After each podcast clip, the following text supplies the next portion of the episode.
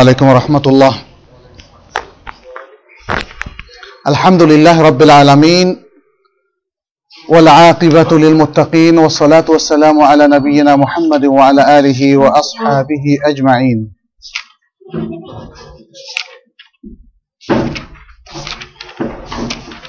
أما بعد فعن عبد الله بن عمرو بن العاص رضي الله عنهما أن رسول الله صلى الله عليه وسلم وقف في حجة الوداع وداع فجعلوا يسألونه فقال رجل لم أشعر فحلقت قبل أن أذبح قال أذبح قال إذبح ولا حرج وقال الآخر لم أشعر فنحرت قبل أن أرمي فقال إرمي ولا حرج فما سئل يومئذ عن شيء قدم ولا أخر إلا قال افعل ولا حرج رواه البخاري ومسلم উমদাতুল আহকাম থেকে আমরা আলোচনা পেশ করছিলাম আহ, উমদাতুল আহকামের যে সংকলন বুখারী মুসলিমের আজকে আমরা আশা করছি যে ইনশাআল্লাহ অল্প কয়েকটা হাদিস বাকি আছে কিতাবুল হাজের সেগুলো আমরা শেষ করব ইনশাআল্লাহ আহ, যে হাদিসটা আমি পাঠ করলাম সেটির আহ, হচ্ছে বাবু হুকমে তাকদিম রামি ওয়াল নাহর ওয়াল হালক বাযিহা আলা বাদ আহ, কঙ্কর নিক্ষেপ কোরবানি করা হলক করা এবং তওয়াফুল ইফাদা করা কুরবানির দিন হাজিদের জন্য একটি আরেকটির আগে করা বা আগে পরে করার বিধান প্রসঙ্গে। এ প্রসঙ্গে হাদিসটি এসছে আব্দুল্লাহ ইবনে আমর ইবনুল আস রাদিয়াল্লাহু তাআলা আনহুমা থেকে। আমর এবং আল আস দুজনেই সাহাবী ছিলেন এই জন্য আব্দুল্লাহ ইবনে আব্দুল্লাহ ইবনে আমর। আব্দুল্লাহ এবং আমর তার বাবা আমর দুজনেই সাহাবী ছিলেন। আহ, সেজন্য আমরা যখন যেমন আবদুল্লাহ ইবনে উমার বলি আবদুল্লাহ ইবনে আমর বলি অথবা অথবা আব্দুল্লাহ ইবনে আব্বাস বলি তখন রাদিয়াল্লাহু তাআলা আনহুমা বলি। এবং হাদিসের মধ্যে মুহাদ্দিসিনরা এভাবে উল্লেখ করেছেন। তো তিনি বর্ণনা করছেন যে রাসূলুল্লাহ সাল্লাল্লাহু আলাইহি ওয়াসাল্লাম বিদায়ী হজের মধ্যে তিনি দাঁড়ালেন কোন এক জায়গায় দাঁড়ালেন, অপেক্ষা করলেন। তার মক্কায় আসা যাওয়ার পথে তখন সাহাবারা তাকে প্রশ্ন করতে শুরু করলেন। ফাজা আলু ইয়াস আলুনা সাহাবারা তাকে প্রশ্ন করতে শুরু করলেন। তখন একজন সাহাবী তাকে জিজ্ঞাসা করলেন বা বললেন এভাবে যে, আমি বুঝতে পারিনি। ফাহালাক তো কাবলা আন আজবাহ আমি কোরবানি করার আগেই হলক করে ফেলেছি। তখন রাসূলুল্লাহ সাল্লাল্লাহু আলাইহি সাল্লাম বললেন যে ইযবাহ ওয়ালা হারাজ, তুমি জবেহ করো এবং কোনো অসুবিধা নাই। অর্থাৎ তোমার কোরবানির কারণে কোনো অসুবিধা নাই। ওয়াকাল আখার, আরেকজন বললেন, লাম আশউর, আমি বুঝতে পারিনি। ফানাহারতু ক্বাবলা আন আরমিয়া, আমি পাথর নিক্ষেপের আগেই কোরবানি করে ফেলেছি। তখন রাসূলুল্লাহ সাল্লাল্লাহু সাল্লাম বললেন, এরমি, তুমি এভাবে পাথর নিক্ষেপ করো, ওয়ালা হারাজ, অসুবিধা নেই। অর্থাৎ তোমার এভাবে পাথর নিক্ষেপ করাটা ঠিক আছে, এতে কোনো অসুবিধা নেই। হাদিসের শেষে আব্দুল্লাহ, তিনি বলেন, ওই দিন রাসূলুল্লাহ সাল্লাল্লাহু আলাইহি সাল্লামকে যে কোনো বিষয় জিজ্ঞেস করা হয়েছে, সেটা তাকদিম, তাখির করা হয়েছে, আগে পরে করা হয়েছে। এমন যে বিষয় তাকে জিজ্ঞেস করা হয়েছে, সে বিষয়ে তিনি উত্তর দিয়েছেন এফ আল ওয়ালা হারাজ করো অসুবিধা নাই। কোনো অসুবিধা নাই। এটা বোখারি এবং মুসলিমের হাদিস।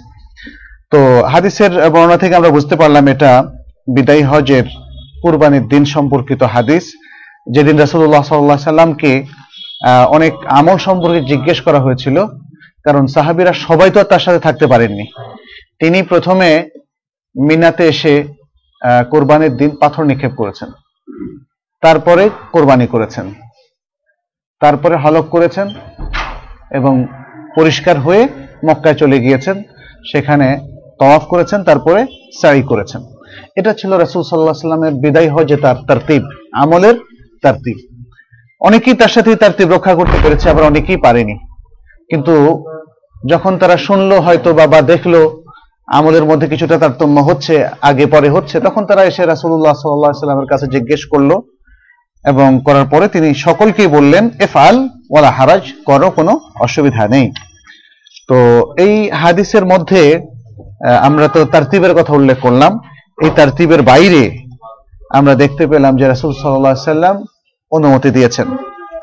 হাদিসের ভাষ্য থেকে আমরা কয়েকটি বিষয় প্রথমত শিক্ষা লাভ করতে পারি। এক, যে যারা রিসোর্স উম্মার জন্য, তারা মানুষের প্রশ্নের জবাব দেওয়ার জন্য কিছু সময় দেবেন এবং সেটা হজের বিভিন্ন ক্ষেত্রে হোক বা অন্য যে কোনো ক্ষেত্রে হোক না কেন, মানুষকে সঠিক দিক নির্দেশনা দেওয়ার জন্য তারা সময় দেবেন এবং তারা অপেক্ষা করবেন। যাতে মানুষ এসে জিজ্ঞেস করলে তারা সে উত্তর দিতে পারেন দ্বিতীয় হচ্ছে, এই হাদিস থেকে আমরা বুঝতে পারলাম, এই পাঁচটি আমলের মধ্যে কোনো একটি আমল যদি আগে পরে করা হয় তাতে কোনো অসুবিধা নেই। হাদিসে একটা বিশেষ বিষয় আমরা শব্দ লক্ষ্য করি। দুজন সাহাবী বলেছিলেন, লাম আশউর। আমি বুঝতে পারিনি। তার মানে তাদের অজানা ছিল বিষয়টা, যে আগে পরে হলে কোনো অসুবিধা হবে কিনা। বা আগে পরে আদৌ হয়েছে কিনা সেটাও তাদের জানা নেই। শরীয়তের তারতিবের কোনো বিধান আছে কিনা এটাও তাদের জানা ছিল না। তো লাম আশুর দ্বারা, আমি বুঝতে পারি নাই দ্বারা সে কথাই বোঝা যাচ্ছে। তো এখানে তাহলে হাদিস ক্লিয়ারলি এটা আমাদের সামনে পেশ করছে। যদি কেউ না জেনে, না বুঝে এটা করে, তাহলে সর্বসম্মতি ক্রমে, এবং রাসুল্লাহ সাল্লাহ সাল্লামের রেকমেন্ডেশন অনুযায়ী এটা ঠিক আছে। আগে পরে কোনো অসুবিধা নেই। কিন্তু কেউ যদি বিধানটা যে রাসূল সাল্লাহ সাল্লাম এই তারতিবে করেছেন, এটা জেনে ইচ্ছা করেই এই তারতিবের খেলাপ করে। তাহলে তার সম্পর্কে কি বিধান হবে? সেখানে দেখা যাচ্ছে যে আমাদের এখতলাফ রয়েছে। প্রথম কথা হচ্ছে যে রাসূলুল্লাহ সাল্লাহ সাল্লামের তারতিব রক্ষা করা উত্তম। এতে কেউ দ্বিমত করেননি। কিন্তু সেটা ওয়াজিব কিনা এই ব্যাপারে এখতলাফ রয়েছে। অর্থাৎ ইচ্ছাকৃতভাবে তারতিব ভঙ্গ করা যাবে কিনা। যদি ওয়াজিব হয়, তাহলে ইচ্ছাকৃতভাবে তারতিব ভঙ্গ করা যাবে না। আর অনেক ক্ষেত্রে এ শরীয়তে তো ছাড় আছে। যদি কেউ না জানে, তখন না জেনে করার কারণে তার তো কিছু ছাড় আছেই। কিন্তু যদি ওয়াজিব হয়ে থাকে, তাহলে ইচ্ছাকৃত ব্যক্তির ক্ষেত্রে এটা প্রযোজ্য হবে যে তাকে হয়তো দম দিতে হবে, অথবা তার আমলকে পরিশুদ্ধ করে সে আবার তার করে অনুযায়ী করতে হবে। তো এক্ষেত্রে আমরা দেখতে পাচ্ছি যে ইখতিলাফ রয়েছে। একদল ওলামাদের মত হচ্ছে যে এই তারতিবটা ওয়াজিব। যেহেতু রাসূলুল্লাহ সাল্লাহ সাল্লাম হজের কাজ করেছেন আর বলেছেন যে আমার কাছ থেকে তোমরা হজের বিধান নাও, অতএব এই নির্দেশের কারণে তিনি যা যা করেছেন সব ওয়াজিব। এটা হচ্ছে তাদের অভিমত। আর কেউ কেউ বলেছে তাদের অভিমত হচ্ছে যদি ভুলে করে তাহলে সমস্যা নেই, কিন্তু যদি ইচ্ছাকৃত করে তাহলে তার উপরে দম আসবে। কিন্তু হাদিসের মধ্যে যদিও সাহাবি উল্লেখ করেছেন যে লাম আশউর, আমি বুঝতে পারিনি। কিন্তু এটার দ্বারা মানে দ্বিতীয় পক্ষের বক্তব্য আর কি, এটার দ্বারা এটা ক্লিয়ারলি বোঝা যায় না যে এটা ওয়াজিব হবে, যে এটা ইচ্ছাকৃত ব্যক্তিদের ক্ষেত্রে প্রযোজ্য হবে না এই রোকসাতটা এটা কিন্তু বোঝা যায় না। হ্যাঁ বরং পরবর্তীতে লাস্ট যে অংশটা, সেদিন রাসূলুল্লাহ সাল্লাল্লাহু সাল্লামকে আগে পরে করা হয়েছে, এরকম যে আমল সম্পর্কে জিজ্ঞেস করা হয়েছে, তিনি বলেছেন ইফ আল ওয়ালা হারাজ। তাতে এই বাক্য থেকে বোঝা গেল যে আসলে সেখানে ইচ্ছাকৃত, অনিচ্ছাকৃত, জেনে অজানা অবস্থায় যারাই প্রশ্ন করেছে, তাদের সবার ব্যাপারে উত্তর ছিল একই। তো সেই দৃষ্টিকোণ থেকে আমরা বলব যে এই হাদিসের আলোকে এবং এরকম চারটি হাদিস রয়েছে। এই হাদিসগুলোর প্রত্যেকটা রাসূল আলাইহি সাল্লাম বিভিন্ন জায়গায় গিয়ে একটু থেমেছেন, মানুষ তাকে প্রশ্ন করেছে, জেনেছে। চারটা মাওয়াকিফ ছিল। সবগুলো হাদিস আমরা যদি দেখি, তাহলে দেখব যে রাসূল আলাইহি সাল্লাম সেদিন চারটা জায়গায় থেমেছিলেন, তাকে সেম কোশ্চেন করা হয়েছিল এবং তিনি জবাব দিয়েছেন, এফ আল, ওলা হারাজ, করো, কোনো অসুবিধা নেই।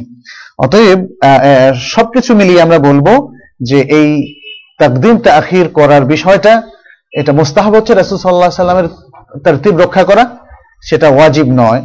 এবং সেটা যদি কেউ মিস করেন, জেনে, না জেনে অথবা ইচ্ছায়, অনিচ্ছায় সর্ব অবস্থায় তার উপর দম দিতে হবে না এবং এতে কোনো সমস্যা নেই। সেটি রাসূল আলাইহি সাল্লামের হাদিস থেকে ক্লিয়ার হলো। আচ্ছা আর যারা বলেছেন যে ওয়াজিব ওয়াজিব, অর্থাৎ এই তারতিব রক্ষা করা ওয়াজিব, এখন কেউ যদি রক্ষা করল না, তার থেকে তার হজ শুদ্ধ হবে কিনা? এই ব্যাপারে কিন্তু কনসেনসাস ওপিনিয়ন আছে, সর্বসম্মত ঐক্যমত্য আছে যে শুদ্ধ হয়ে যাবে, হজ শুদ্ধ হয়ে যাবে, হজের কোনো অসুবিধা হবে না, ইনশাআল্লাহ। ওয়াজিব হওয়ার ব্যাপারে তাদের ইখতলাফ থাকলেও হজ শুদ্ধ হওয়ার ব্যাপারে তাদের ইখতলাফ নেই আচ্ছা এরপরে আরেকটি হাদিস আহ, আরেকটি পরিচ্ছেদ বাবু কাইফা তুরমা জমরাত জম- জামরাতুল আকাবা জামরাতুল আকাবায় কিভাবে পাথর নিক্ষেপ করা হবে সেই পরিচ্ছেদ عن عبد الرحمن بن يزيد النخعي أنه حج مع ابن مسعود فرآه يرمي الجمرة الكبرى بسبع حصيات فجعل البيت عن يساره ومنى عن يمينه ثم قال هذا مقام الذي أنزلت عليه سورة البقرة رواه البخاري ومسلم عبد الرحمن بن يزيد النخعي রাদি আল্লাহ আনহু আহ, তিনি ইবনে মাসউদের সাথে হজ করলেন আহ, তিনি ইবনে মাসউদকে দেখলেন যে তিনি আহ, আহ, জামরাতুল আকাবা যেটাকে আল জামরাল কুবরাও বলা হয় বড় জামরার মধ্যে তিনি ষাটটা কঙ্কর নিক্ষেপ করেছেন এটা হচ্ছে কোরবানির দিন কারণ কোরবানির দিনে একবারে নিক্ষেপ করা হয়। একটা জামরাতে এবং সেটা হচ্ছে আল জামরাতুল কুবরা অথবা জামরাতুল আকাবা। সেখানে নিক্ষেপ করেছেন কয়টা? সাতটা কঙ্কর। নিক্ষেপের সময় তিনি বাইতুল্লাহকে বাম পাশে রেখেছেন আর মিনাকে রেখেছেন ডান পাশে। তার মানে হচ্ছে, মানুষ যদি এদিক থেকে আসতে শুরু করে, অর্থাৎ মিনার দিক থেকে সে আসতে শুরু করে, সে যেতে শুরু করে বাইতুল্লাহর দিকে।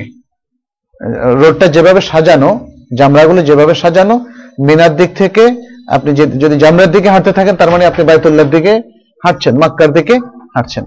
তাহলে যখন এই হাউসটা চলে আসে, আপনি যদি বাম দিকে অগ্রসর হন, অগ্রসর হয়ে ঠিক এইভাবে দাঁড়ান, এদিক থেকে আসলেন, এইভাবে দাঁড়ান, তাহলে বাইতুল্লাহ থাকল আপনার বাম দিকে, মিনা থাকল আপনার ডান দিকে। এটা মুস্তাহাব, এটা কিন্তু ওয়াজিব না। বরং হাউজের যে কোনো পাশ দিয়ে মারলেই তার মারাটা শুদ্ধ হবে। তবে এভাবে রাসূল আলাইহি সাল্লাম যেহেতু মেরেছেন, অতএব এটা মুস্তাহাব। এবং ইবনে মাসউদ রাদিয়াল্লাহু তাআলা আনহু, তিনিও সেভাবেই কঙ্কর নিক্ষেপ করলেন, বাইতুল্লাহকে বাম দিকে রেখে এবং মিনাকে ডান দিকে রেখে। এবং নিক্ষেপের পর তিনি বললেন, এই যে স্থান, যে স্টাইলে, যেভাবে, যে স্থানে দাঁড়িয়ে আমি মারছি বা মেরেছি, এটা হলো সেই ব্যক্তির স্থান যার উপর সুরাতুল বাকারা নাজিল হয়েছে। তিনি কে?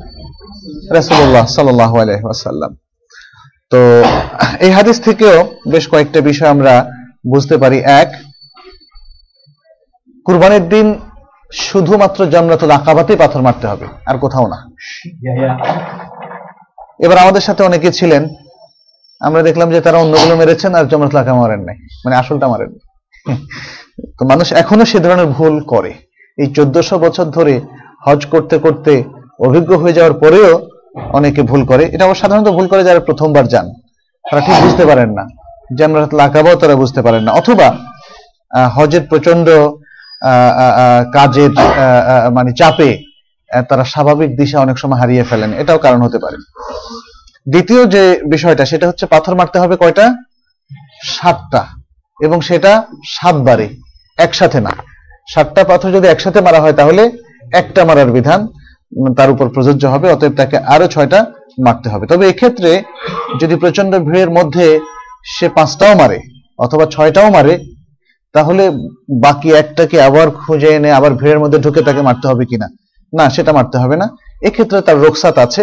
অধিকাংশ অধিকাংশ মানে দু একটা বাদ যদি পড়ে, সে অবস্থায় তার মারাটা শুদ্ধ হয়ে যাবে ইনশাল্লাহ আর যদি এটা কারও পক্ষে সম্ভব হয় যে তার সামনেও পাথর পড়ে আছে অনেকে পাথর নেওয়ার সময় নিচে পড়ে যায় বা অনেকে অনেক দূরের থেকে মারে, ফলে পাথর আর হাউজের মধ্যে পড়ে না। পড়ে হাউজের বাইরে, মানুষের মাথায়, অথবা অনেক যেখানে দাঁড়িয়ে পাথর মারছে সেখানে।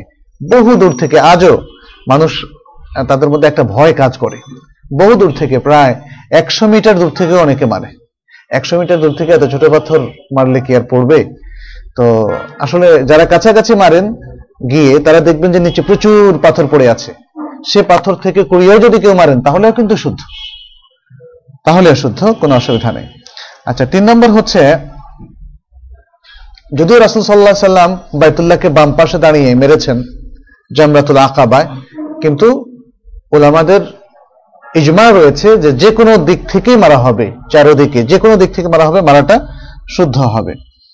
আর ইবনে মাসুদ রাজি আল্লাহ তালানহ যেই স্থানটিতে দাঁড়িয়ে মারলেন, সেটা রাসুল সাল্লাহ সাল্লামও সেই স্থানটিতে দাঁড়িয়ে মেরেছিলেন। এখানে আরেকটা বিষয়, যেমন আল্লাদি উনজিলাত আলাইহি সূরাতুল বাকারা। এখানে কথার দ্বারা বোঝা গেল, যার উপর সুরাতুল বাকারা নাজিল হয়েছে। ওলামাদের মধ্যে কেউ কেউ ইখতিলাফ করেছেন? যে আল বাকারা এর দিকে সূরাতুল বাকারা এভাবে বলা যাবে কিনা? কিন্তু এই হাদিস প্রমাণ করে যেহেতু ইবনে মাসুদ রাদিয়াল্লাহু তাআলা হাদিসটি বর্ণনা করেছেন, এবং ইবনে মাসুদ রাদিয়াল্লাহু তাআলা আনহু কানা আ'লামান নাস বিল কোরআন। কোরআন সম্পর্কে যারা খুব বেশি জানতেন, তাদের মধ্যে একজন ছিলেন ইবনে মাসউদ রাদিয়াল্লাহু তাআলা আনহু। অতএব তিনি যেভাবে বলেছেন, সেটা আমাদের জন্য দলিল যে সুরাতুল বাকারা এভাবেও বলা যাবে। আর স্থানটাকে বলা হয়েছে কি? ইয়ারমি আল জামরাত আল কুবরা। আল জামরাত আল কুবরা, বড় জামরা। সুতরাং এখানে স্থানগুলোর নাম হবে জামারাত। জামরা হচ্ছে এক বচন, আর তিনোটা মিলে হচ্ছে জামারাত। আল জামারাত আল জামরা আল সোগরা আল জামরা আল ওস্তা আল জামরা আল কুবরা এবং আল জামরা আল কুবরাকে বলা হয় জামরাতুল আকাবা। কিন্তু মানুষ যে আজকাল বলে আর শয়তানুল কবির বড় শয়তান আর শয়তান আর সগের ছোট শয়তান আর শয়তান আল ওয়াসাত বা মধ্যম শয়তান এটা কিন্তু আসলে ঠিক নয়। বরং এরকম বলাটা হারাম। শরীয়তের কোনো পরিভাষা নাই। হাদিসের মধ্যে আমরা কখনো পাই না বা সাহাবাই কেরামকেও কোনো একজনকে আমরা লক্ষ্য করি না, দেখি না যে তারা বলেছেন, বড় শয়তান, ছোট শয়তান অথবা দরমিয়ানা শয়তান, মধ্যম শয়তান আর সুতরাং এটা বলাটা হারাম। এটা বলাটা হারাম। মানুষ না জেনে বললে তাদেরকে আমাদের সতর্ক করতে হবে। আর যেহেতু এই স্থানগুলো আসলে এই যে মিনা, এই যে জামারা জামারাতগুলো এই জামারাত হচ্ছে মিনাল মাশায়ের আল মোকাদ্দাসা আল্লাহর পবিত্র নিদর্শন। এটা শয়তানের জায়গা না। শয়তান এখানে থাকে বা সে এখানে অপেক্ষা করে আছে মানুষের পাথর খাওয়ার জন্য। হ্যাঁ মানে যদি বড় শয়তান, ছোট শয়তান বলেন, তাহলে সেটাই বোঝা যায়। সেভাবে বলাটা আসলে মোটে শুদ্ধ নয় ওলামাগণ নিষেধ করেছেন। এখানে এসে যেটা করতে হবে, যেটা অন্য হাদিসে আমরা পেয়েছি, আমরা এর আগেও পড়েছি হাদিসটা, ইন্নামা জুইলা তাওয়াফু বিল বাইতি ওয়াসসাইয়ু বাইনা সাফা ওয়াল মারওয়া ওয়ার-রামিয়ু বাইনাল জামারাত লিইকামাতি যিকরিল্লাহ, আল্লাহ স্মরণকে প্রতিষ্ঠা করার জন্য। অতএব এটা হচ্ছে পবিত্র জায়গা। এখানে বিসমিল্লাহ এখানে আল্লাহ আকবার বলে, বিসমিল্লাহ নয়, আল্লাহ আকবার বলে সাতটা পাথর সাতবারে সাতবার বলে নিক্ষেপ করতে হবে, এটা হচ্ছে ইবাদা। এটা কি? এটা হচ্ছে ইবাদা। এটা শয়তানের সাথে যুদ্ধ নয়। এটা হলো ইবাদা। এরপরের আরেকটি পরিচ্ছেদ রয়েছে। বাবু ফদলিল হালকি ও জওয়াজ তাকসির হজের মধ্যে হজের কাজ সম্পাদন শেষে হালক করা অথবা তাকসির করা, চুল ছোট করার পরিচ্ছেদ প্রসঙ্গে হাদিসটা বর্ণিত হয়েছে আন আব্দুল্লাহ ইবনে উমর রাদিয়াল্লাহু আনহুমা আন্না রাসূলুল্লাহ সাল্লাল্লাহু আলাইহি ওয়াসাল্লাম قال اللهم ارحم المحلقين قالوا والمقصرين يا رسول الله قال اللهم ارحم المحلقين قالوا والمقصرين يا رسول الله قال والمقصرين রাওয়াহ বুখারী ও মুসলিম আব্দুল্লাহ ইবনে উমর রাদিয়াল্লাহু তাআলা আনহুমা তিনি বর্ণনা করছেন যে রাসূলুল্লাহ সাল্লাল্লাহু আলাইহি সাল্লাম দোয়া করছিলেন যারা হলক করে যেহেতু হলক করা হজের কাজের পরে হলক করা একটা ইবাদা মানুষ একটা মহান কাজ শেষ করার পরে একটা বিশেষ আরেকটা কাজ করছে, এটাও সরিয়া নির্দেশ এবং এটা একটা নিদর্শনও বটে। হলক করার পরে এটা একটা মানে মুতামাইয়েজ বা ডিস্টিংগুইজড একটা সিচুয়েশন মানুষ দেখে বুঝতে পারবে যে একটা বড় ইবাদত সে ইতিমধ্যে সম্পাদন করেছে। এবং সেটা তাকসিরে যতটা বোঝা যায়, তার চেয়ে বেশি বোঝা যায় হলকের মধ্য দিয়ে। ফলে হলকের মধ্য দিয়ে তার দলিল ও খার দিনহীন অবস্থা তার ইবাদতের প্রমাণ আরও বেশি উদ্ভাসিত হয়ে পড়ে। এই জন্য রাসুল্লাহ সাল্লাম মহাল্লাকিনদের জন্য দোয়া করেছেন এবং তিনি বললেন, হে আল্লাহ, তুমি যারা হলক করে, যারা চুল ফেলে দেয়, তাদেরকে তুমি রহম করো। হলক মানে হচ্ছে মাথার চুল পরিপূর্ণভাবে শেভ করা, ফেলে দেওয়া এক পাশ থেকে না। এবং এখানে দুটো আমল, একটা হচ্ছে হলক আর একটা হচ্ছে তাকসির। তাকসির মানে হচ্ছে ছোট করা। পুরো মাথা থেকে ছোট করা। আর হলক হচ্ছে পুরো মাথার চুল শেভ করা। এখন এক পাশে ছোট করল, আরেক পাশে শেভ করল, এটা হবে না। অথবা শুধু এক পাশে একটু ছোট করল, সেটাও হবে না। অথবা শুধু এক পাশে একটু হলক করল শেভ করল, সেটাও হবে না। এখানে তাহলিক বলতে পুরো শেভ করাকে বোঝানো হচ্ছে। তাকসির বলতে পুরো ছোট করাকে বোঝানো হচ্ছে মাথার সব দিক থেকে, এবং দুটো ভিন্ন আমল। হয় এটা করবেন নয়, ওটা করবেন। দুটোর মিক্সও করার কোনো বিধান নেই। যখন সাহাবারা তাকে আবার বললেন, যখন সাহাবারা দেখলেন যে রাসুল সাল্লাহ সাল্লাম শুধুমাত্র যারা হলক করেছে, তাদের জন্য দোয়া করলেন, অথচ বিধান আছে কসরও করা যাবে, তাকসিরও করা যাবে, ছোট করা যাবে। তখন তাকে স্মরণ করিয়ে দিলেন যে এদের জন্য একটু দোয়া করেন। তখন তারা বললেন ওল মোকাসির না ইয়ারসল্লাহ হে আল্লাহ রাসুল মোকাসরিনদের ব্যাপারে একটু দোয়া করুন। কিন্তু তিনি আবার বললেন কি? আল্লাহুম্মার হামিল মুহাল্লাকিন। তিনি আবারও দোয়া করলেন, হে আল্লাহ, যারা হলক করেছে- বা হলককারী যারা, তাদেরকে আপনি রহম করুন। কোন কোন রায়তে দেখা গিয়েছে যে এটা তিনি তিনবার বললেন। আমাদের এই রায়তে এসেছে দুবার। কিন্তু কোন কোন রায়তে তিনবার বললেন, আর এই রায়ত অনুযায়ী তৃতীয়বারে তিনি বললেন কি? যখন যখন সাহাবারা আবারও বললেন, ওই মোকাসিরিন ইয়া রাসূলুল্লাহ ইয়া- রাসূলুল্লাহ মোকাসিরিনদের সম্পর্কে একটু দোয়া করুন। তখন তিনি তৃতীয়বারে বললেন, ওয়াল মোকাসিরিন আর কোন কোন রায়তে চতুর্থবারে বললেন আল্লাহুম্মার হাম আল মুকাসসিরিন অথবা ওয়াল মুকাসসিরিন। এখানে আল্লাহুম্মার হাম আর রিপিট করলেন না, শুধু ওয়াল মুকাসসিরিন বললেন, তিনি মিন করেছেন দোয়াই। মিন করলে হয়। রাসূল আলাইহি সাল্লাম যখন দোয়া মিন করেছেন, তখন তার আমলের মধ্যে দোয়া ইনক্লুডেড হয়ে গিয়েছে। অর্থাৎ, হে আল্লাহ, তুমি মুকাসসিরিনদেরকেও তুমি রহম করো। এই তো এখানে খুবই স্পষ্টভাবে বোঝা যাচ্ছে যে হলক করাটা উত্তম। হলক করার ফজিলত বেশি। আর এই হাদিস থেকে এটাও বোঝা গিয়েছে যে তাকসির করলেও হালাল হওয়া যাবে। তবে তাকসির হলকের পরে তার অবস্থান। আর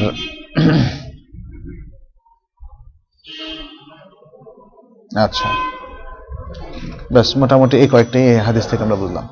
এরপরের পরিচয় হচ্ছে বাবু তোয়াফিল ইফাদা ওল বেদা ওয়াল বাদা শব্দটা আসলে ওয়াদা। বাংলাতে বিদায় বলতে বলতে আমাদের বেদা চলে আসে মাঝে মাঝে। বাবু তওয়াফুল ইফাদাতি ওয়াল ওয়াদা। ওয়াদা ইয়াদাও বিদায় বিদায় জানানো। আহ, তওয়াফুল ইফাদা যেটাকে আমরা তওয়াফুল জিয়ারাও বলি। হ্যাঁ?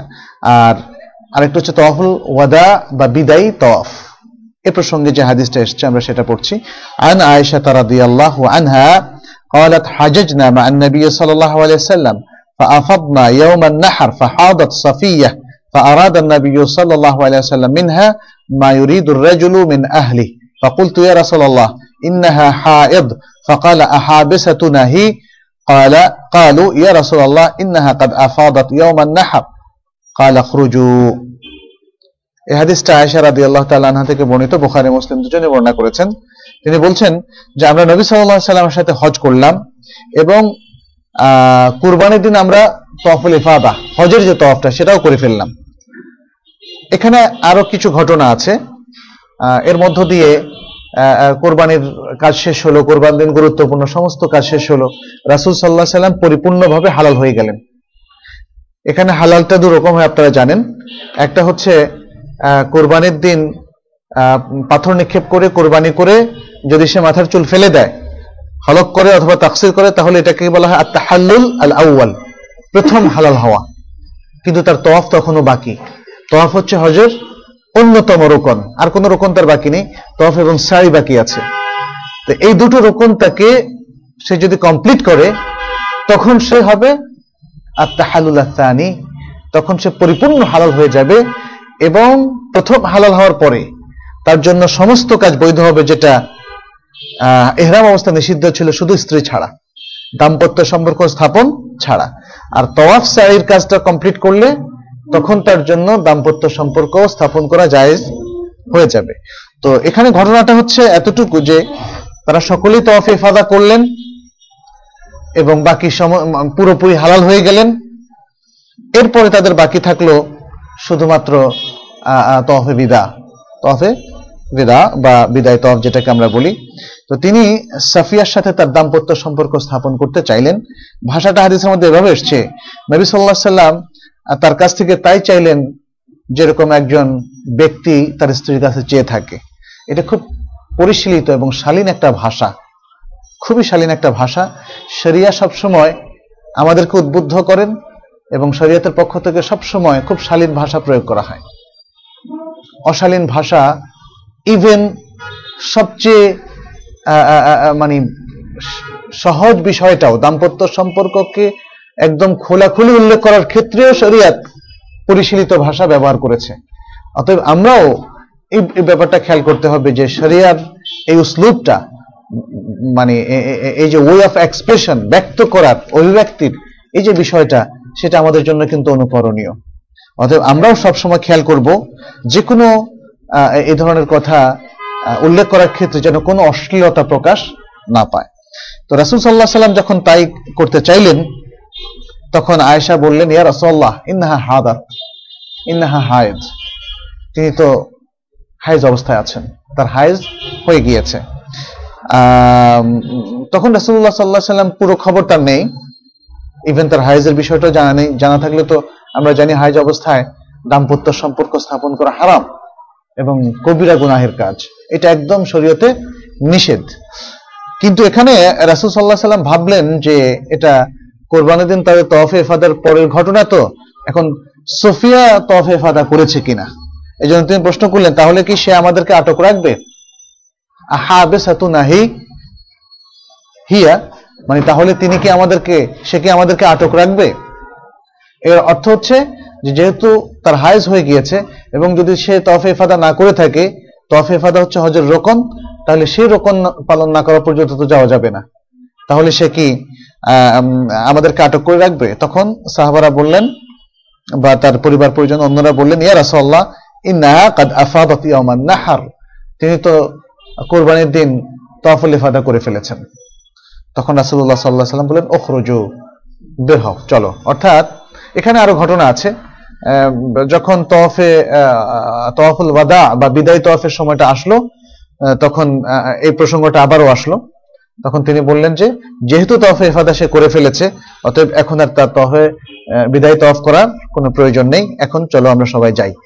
তো এই যে কথার মধ্যে অনেকগুলো শিক্ষা এখানে আমাদের মধ্যে আছে। সেটা হলো মহিলারা যখন হাইজ অবস্থায় থাকবেন এবং বিদায় তফের সময় আসবে, তখন তার জন্য অপেক্ষা করার প্রয়োজন নেই, বরং বিদায় তফ না করেই তিনি তার যাত্রী দলের সাথে চলে যেতে পারবেন।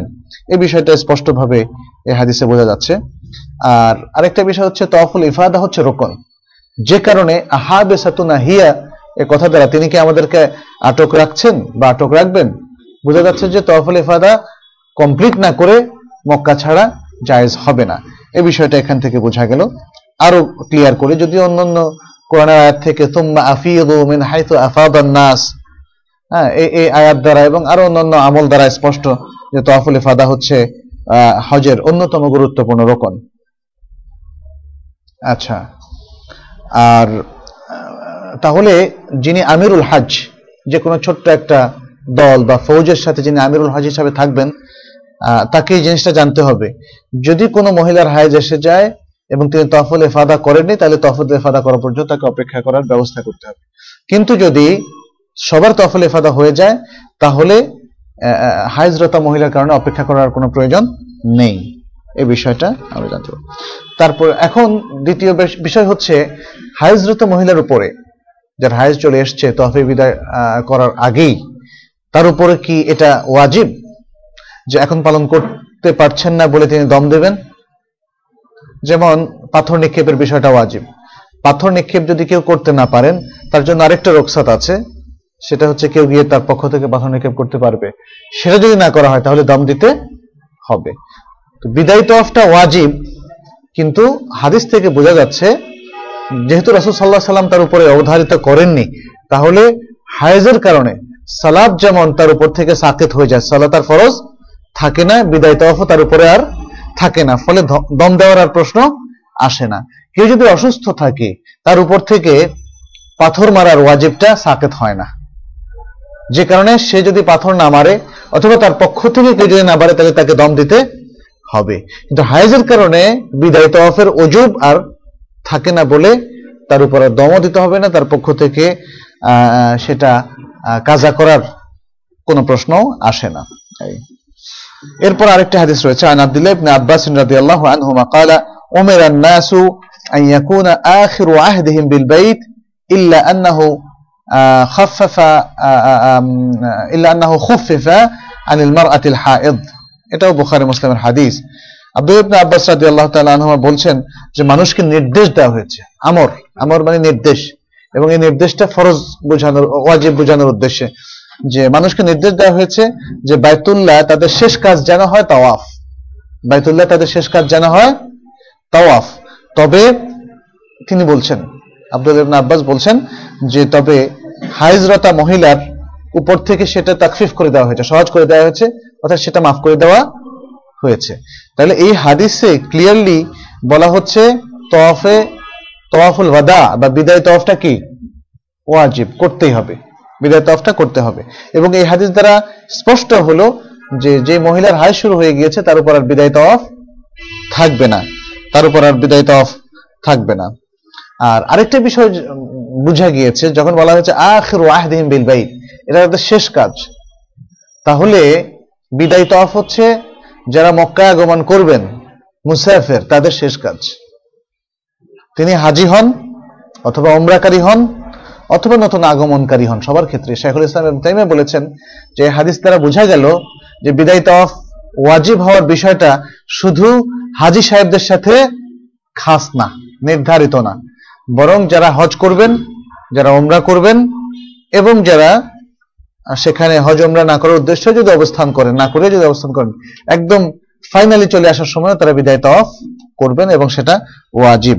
যদিও কেউ কেউ হজ ছাড়া অন্যদের ক্ষেত্রে বিদায় তওয়াফকে নফল বলেছেন কিন্তু এই হাদিস দ্বারা- দ্বারা বোঝা যাচ্ছে এবং সেটাই শেখুল ইসলাম ইবনে তাইমিয়া রাহমাহুল্লাহ সমর্থন করেছেন যে বিদায় তওয়াফটা হচ্ছে ওয়াজিব বাবু ওয়াজ- ওয়াজুব আহ, আল আল মাবিদ বে মিনা মিনায় অবস্থান ওয়াজিব হওয়া প্রসঙ্গে আহ, আহ, এখানে একটা হাদিস রয়েছে عن عبد الله بن عمر رضي الله عنهما قال استأذن العباس بن عبد المطلب رسول الله صلى الله عليه وسلم أن يبيت بمكة ليالي منى من أجل سقايته فأذن له رواه البخاري ومسلم عبد الله بن عمر رضي الله تعالى عنهما বলছেন আব্বাস ইবনে আব্দুল মুত্তালিব রাসূল সাল্লাল্লাহু আলাইহি ওয়াসাল্লামের চাচা তিনি তার কাছে আহ, মক্কায় মিনার রাত্রগুলোতে মিনার রাত্রগুলো কি দশ তারিখ দিবাগত রাত্র এগারো তারিখ দিবাগত রাত্র অর্থাৎ এগারো তারিখের রাত্রটা এবং বারো তারিখের রাত্র এই দুই রাত্র মিনা, মক্কায় অবস্থান করার জন্য তিনি অনুমতি চাইলেন যাতে হাজিদেরকে তারা পানি পান করাতে পারেন। এটা একটা দায়িত্ব ছিল, এটা তাদের একটা কর্তব্য এবং ডিউটি ছিল। আব্বাস আব্দুল মোত্তালেব এবং আরও অনেকের বিভিন্ন ডিউটির মধ্যে এটা একটা ডিউটি ছিল। ফলে এটা তাদের জন্য একটা অ্যাসাইন্ড ডিউটি ফলে এটা তাদের পালন করতে হবে। তারা যদি সেটা পালন করতে যান, তাদের জন্য কষ্টকর মিনা থাকাটা। আর মিনা যদি তারা সবাই সে সময় থাকেন, তখন সেকায়া বা পানি পান করানোর কাজটা আর হবে না।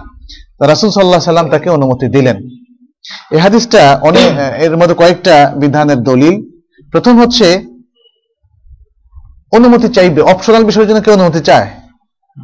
অপশনাল বিষয়, ঐচ্ছিক বিষয়ের জন্য কেউ অনুমতি চায় না। ঐচ্ছিক বিষয় মানে আপনি নিজের থেকেই ইচ্ছা করলে করবেন, ইচ্ছা করলে না করবেন। তাহলে অনুমতি চাওয়ার বিষয়টা সাধারণত অব্লিগেটরি বা ওয়াজিব কাজের ক্ষেত্রে হয়ে থাকে। তাহলে এই হাদিস দ্বারা স্পষ্ট বোঝা যাচ্ছে, বুখারি মুসলিমের হাদিস।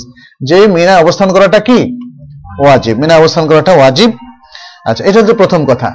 দ্বিতীয় হচ্ছে, যদি কারও কোনো ওজোর থাকে, যেমন তার ডিউটি আছে মক্কায়, যেমন ডাক্তার, হজ করছেন এবার, ডিউটি আছে মক্কায়, অথবা ইঞ্জিনিয়ার, কোথাও কোনো একটা হঠাৎ মিনার দিনগুলোতে তার ডিউটি পড়ে গিয়েছে মক্কায়, বা মক্কার আশেপাশে কোনো শহরে, বা জেদ্দায় তখন তিনি কি করবেন? তিনি যেতে পারবেন কিনা? হ্যাঁ যাবেন। যাবেন এবং রাত্রে তাকে ফিরে আসতে হবে না। তাইলে ওদের যদি এরকম ভ্যালিড হয়, তাহলে তাদের জন্য মিনায় অবস্থানের অজুব আর থাকবে না। আর এটার সাথে অন্যান্য চাকরিজীবীদের বিষয়টাও চলে আসে। আর এটার উপর কিয়াস করে ওলামাগন বলেছেন, যেহেতু এটা একটা ভ্যালিড ওজোর, ফলে কেউ যদি অসুস্থ থাকে, তাকে এখন হসপিটালে থাকতে হচ্ছে। তাহলে তিনি কি দম দেবেন কিনা? যে মিনার রাত্র থাকতে পারলেন না, তিনি দম দেবেন না।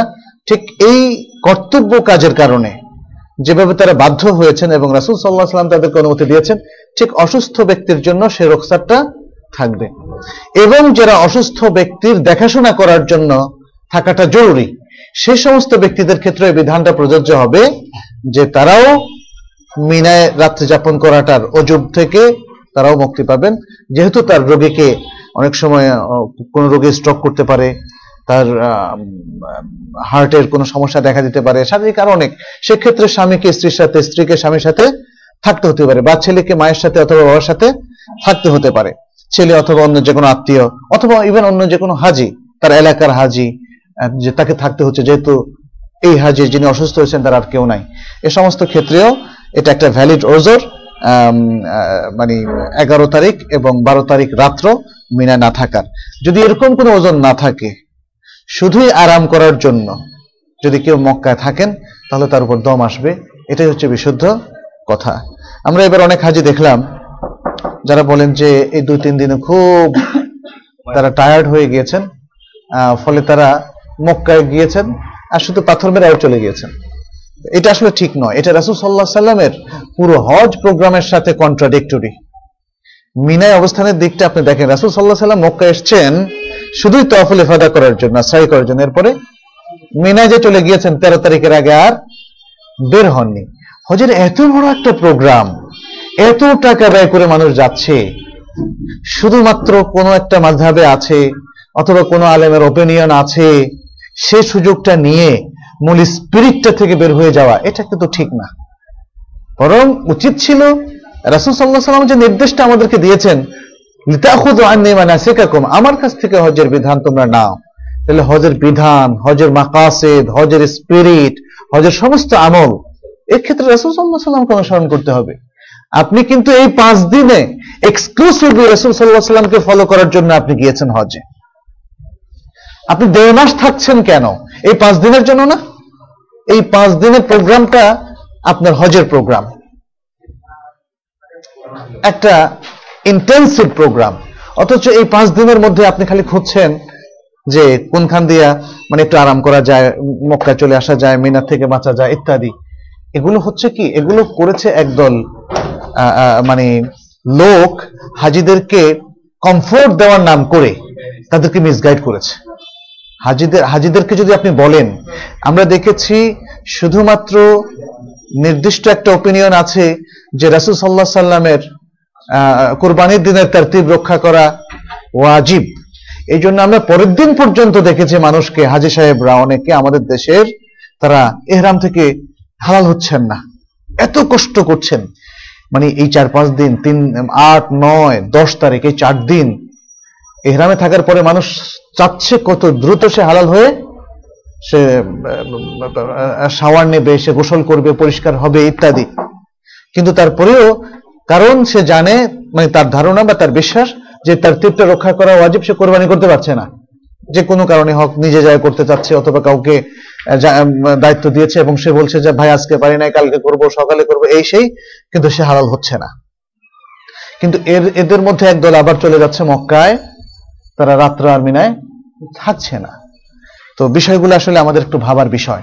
সবচেয়ে বড় কথা হচ্ছে যে, কার কি অভিমত, ব্যক্তি পর্যায়ে বা ইমামদের কি অভিমত, কার কি মাঝহাব এটা গুরুত্বপূর্ণ নয়। গুরুত্বপূর্ণ হচ্ছে রাসুল সাল্লাহ সাল্লাম কি করেছেন, সে আদলে কাজ করা। যে রাসুল্লাহ সাল্লাহ সাল্লামের তারতিবকে আপনি ওয়াজিব মনে করে আপনি দেড় দিন পর্যন্ত হালাল হচ্ছেন না, অথচ রাসুল সাল্লাহ সাল্লাম বলেছেন এফ আল ওয়ালা হারাজ।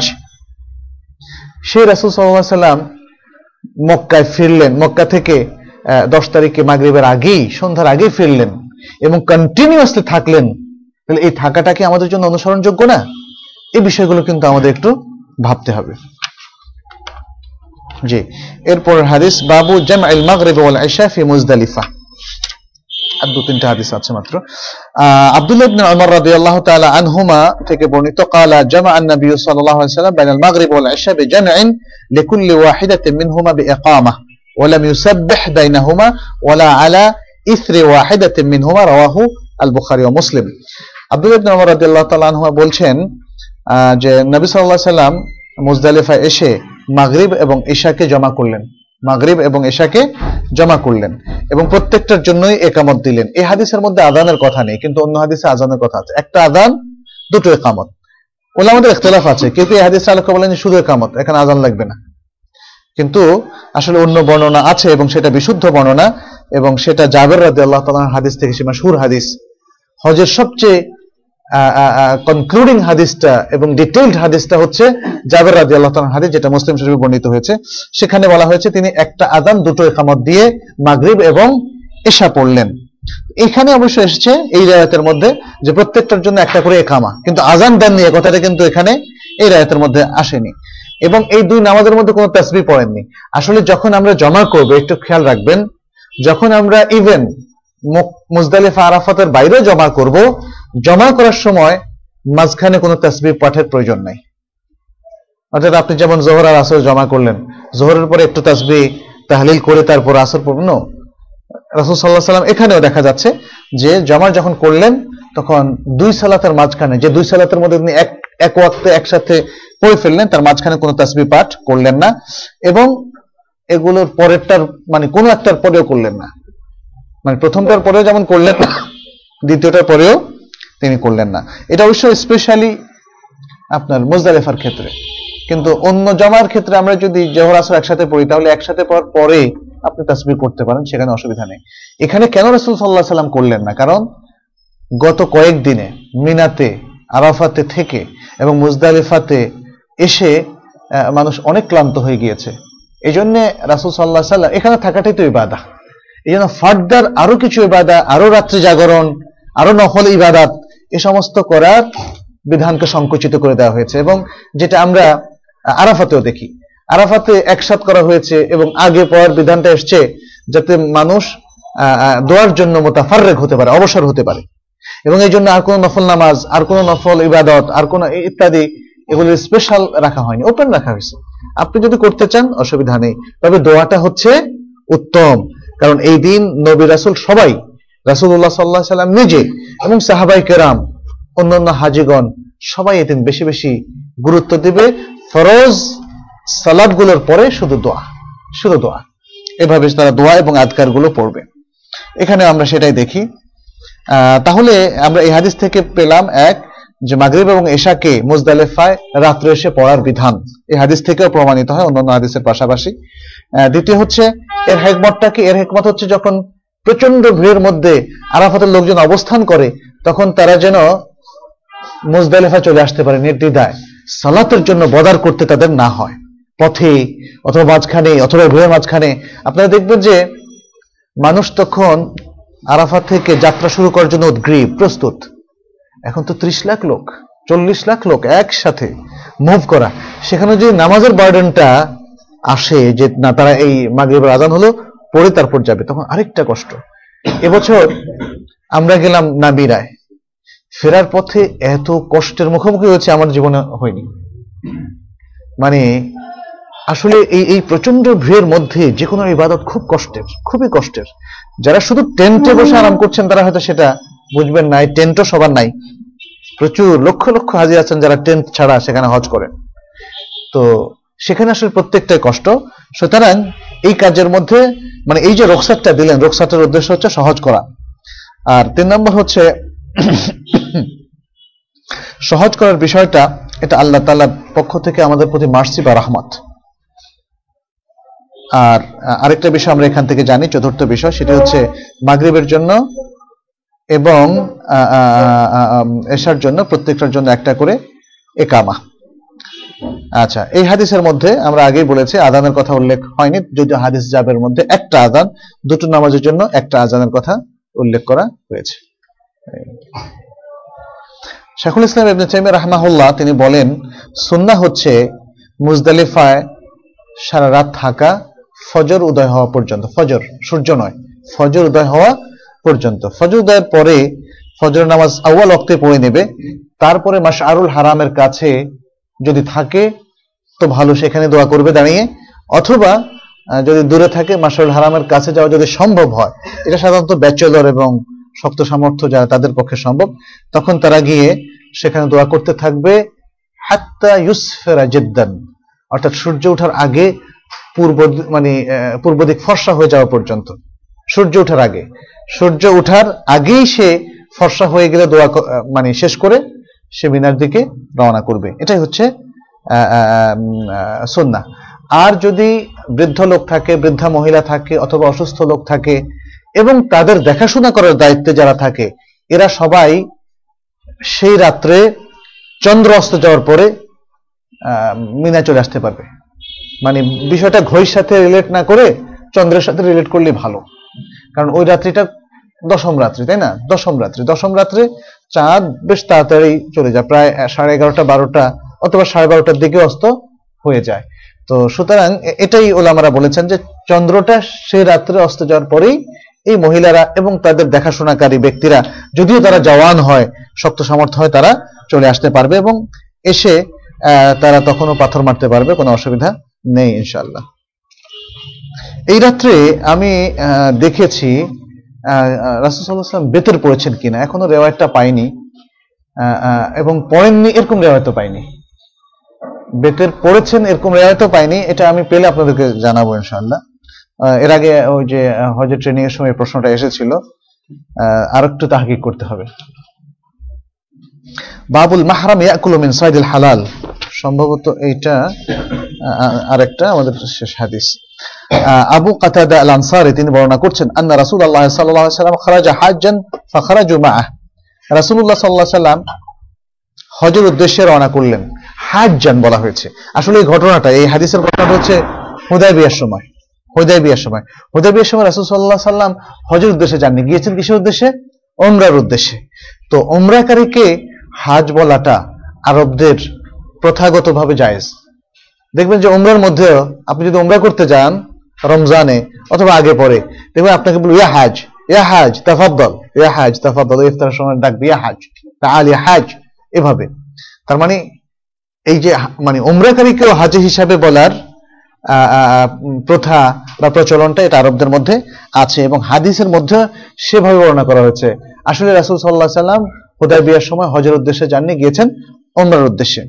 তখন সাহাবারাও তার সাথে বের হলো এবং তখন রাসূল সাল্লাল্লাহু আলাইহি সাল্লামের কাছে একটা খবর আসলো যে ওই যে রেড সির উপকূল ধরে কিছু শত্রু তাকে বাধা দেওয়ার জন্য আসার আশঙ্কা রয়েছে। তখন তিনি একদল সাহাবাকে সেই উপকূল দিয়ে মানে মক্কার দিকে অগ্রসর হওয়ার জন্য পাঠালেন এবং ঠিক করলেন যে অমুক জায়গায় এসে একসাথ হবে। ফসরফ ইফাতুম মিনহুম সাহাবাদের একদল যাদের মধ্যে ছিলেন ফিহিম আবু কাতাদা। আবু কাতাদা আল আনসারি তাদের মধ্যে ছিলেন, তারা সেখান থেকে আলাদা হয়ে গেলেন। আলাদা হয়ে গেলেন। ওয়াকালা, খুদু সাহেল আল বাহরি হাত্তা নালতাকিয়া। রাসূল আলাইহি ওয়াসাল্লাম বললেন, তোমরা সাগরের উপকূল দিয়ে তোমরা যাও, আমরা পরে গিয়ে মিলিত হব। যাতে ওই শত্রুদের সম্পর্কে সতর্ক থাকা যায়। আর শত্রুদেরও খবর হয়ে যাবে যে একদল লোক মুসলমানদের একদল লোক উপকূল ধরে যাচ্ছে, তাদেরও খবর হয়ে যাবে, তখন তারা আর আক্রমণের জন্য সাহস করবে না। তখন এই সাহাবারা যাদের মধ্যে আবু কাতাদা ছিলেন, তারা সাগরের পাড় ধরে চললেন। যখন তারা কিছু দূর গেলেন, তখন তাদের প্রায় সকলেই এহরাম করে ফেলল। কারণ সবাই তো ওমরা করবে। এদিকে রাসূল আলাইহি সাল্লাম জিল হুলাফা থেকে এহরাম করলেন, আর অন্যদিকে তার মহাদাত, তার বরাবর তারাও এহরাম করলেন, কিন্তু আবু কাতাদা করলেন না। আবু কাতাদা করলেন না। কেন করলেন না? তিনি পরে করবেন। কারণ এটা ছিল প্রথম তাদের জন্য এহরাম এবং তারা উপকূল ধরে যাচ্ছিলেন।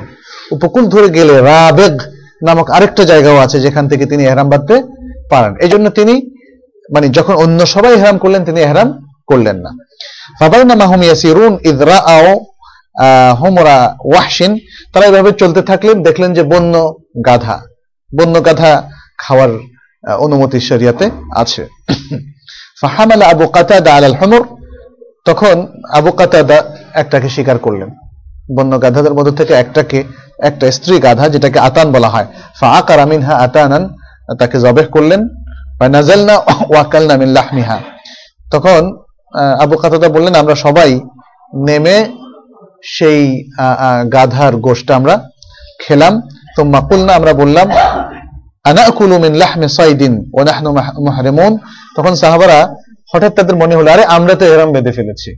আর এটা হচ্ছে একটা শিকারী জন্তু, শিকার করার জন্তু। এই শিকার করার জন্তুটার গোষ্ঠী আমাদের খাওয়া জায়জ হবে কিনা? তখন তারা স্টপ করে ফেললেন এবং বাকি গোষ্ঠা তারা নিয়ে নিলেন, নিজেদের সাথে আর খেলেন না। তারা ভাবলেন যে আমরা রাসুল্লাহ সাল্লাহ সাল্লামকে জিজ্ঞেস করব। এরপরে বাকি গোশ নিয়ে তারা যেখানে রাসূল আলাইহি সাল্লামের সাথে দেখা করার কথা, ফাআদরাকনা রাসূলুল্লাহ সাল্লাল্লাহু আলাইহি সাল্লাম সেখানে গিয়ে আমরা রাসূলুল্লাহ সাল্লাল্লাহু আলাইহি সাল্লামকে পেলা- পেলাম। ফাসআলনাহু আন যালিক আমরা এ সম্পর্কে তাকে জিজ্ঞাসা করলাম। ফাকালা মিনকুম আহাদুন আমারাহু আন ইয়াহমিলা আলাইহা আও আশারা ইলাইহা। তোমাদের মধ্যে এমন কি কেউ আছে যে উদ্বুদ্ধ করেছে স্বীকার করার জন্য অথবা ইশারা দিয়েছে? চোখ দিয়ে হোক, হাত দিয়ে হোক। তখন সাহাবারা বললেন কালুলা তারা বললেন যে না, আমরা কেউ কোন রকম সহায়তা বা ইশারা ইঙ্গিত করিনি। তখন রাসূলুল্লাহ সাল্লাল্লাহু আলাইহি ওয়াসাল্লাম বললেন, কুলু মা বাকিয়া মিন লাহমিহা তাহলে তোমরা এই ইহরাম অবস্থায় বাকি সব গোশ খেয়ে ফেলো, কোনো অসুবিধা নেই। ওয়াফি রিওয়ায়া, হাল মাআকুম মিন হুসাই কোন কোন মর্ণে এসছে, রাসূল আলাইহি সাল্লাম শুধু যে বললেন খেতে, বরং মানে শুধু তাই না, বরং আরও বললেন, তোমাদের সাথে কিছু কি গোশ আছে? তখন তিনি বললেন, তারা বলল যে হ্যাঁ তখন এবং এগিয়ে দিলেন, তিনিও তার থেকে খেলেন। এই এই হচ্ছে হাদিস তাহলে এই হাদিসের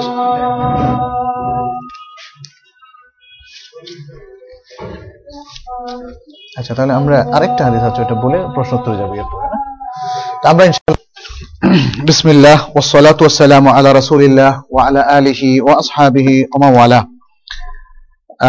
যে হাদিসটা আমরা পড়লাম, আবু কাতাদা আল আনসারি রাদিয়াল্লাহু তাআলা আনহু থেকে, এই হাদিসের মধ্যে আমরা লক্ষ্য করলাম যে আবু কাতাদা তখন এহরাম করেননি, কারণ তিনি পরবর্তী মেকাত থেকে এহরাম করবেন এই জন্যে তাহলে যদি মানুষের দুটো মেকাত থাকে, একটা কাছের আর একটা দূরের, তাহলে সে ইচ্ছে করলে প্রথমটা থেকেও এহরাম বাঁধতে পারে, অথবা পরেরটা থেকেও এহরাম করতে পারে। এই দ্বিতীয় হচ্ছে হাদিস থেকে বোঝা গেল যে বন্য গাধার গোশ খাওয়া জায়েজ।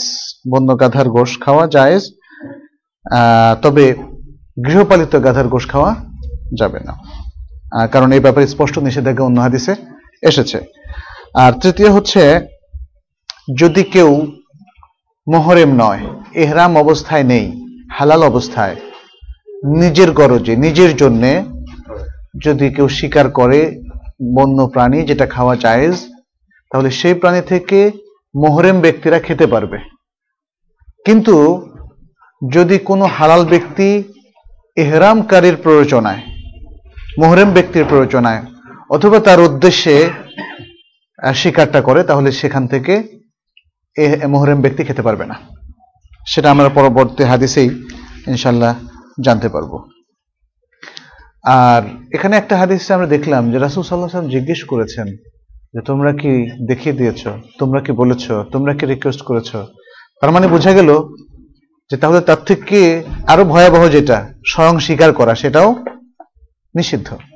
অর্থাৎ এহরাম অবস্থায় স্বীকার করা নিষিদ্ধ। শুধু স্বীকার করা নয়, বরং স্বীকার করার জন্য কাউকে রিকোয়েস্ট করা যাবে না, এবং স্বীকার করার দিকে, পথ দিকে দেওয়া যাবে না, যে একজন তাড়াচ্ছিল পশুটাকে। এই যে এখান দিয়ে গিয়েছে, এটা বলা যাবে না, অথবা ওদিকে যান। ডিটেলস না বলে বলে ওদিকে যান, এটাও বলা যাবে না। অর্থাৎ কোনো ধরনের হেল্প সে নিজেও স্বীকার করতে পারবে না, এবং কোনো ধরনের হেল্পও সে করতে পারবে না।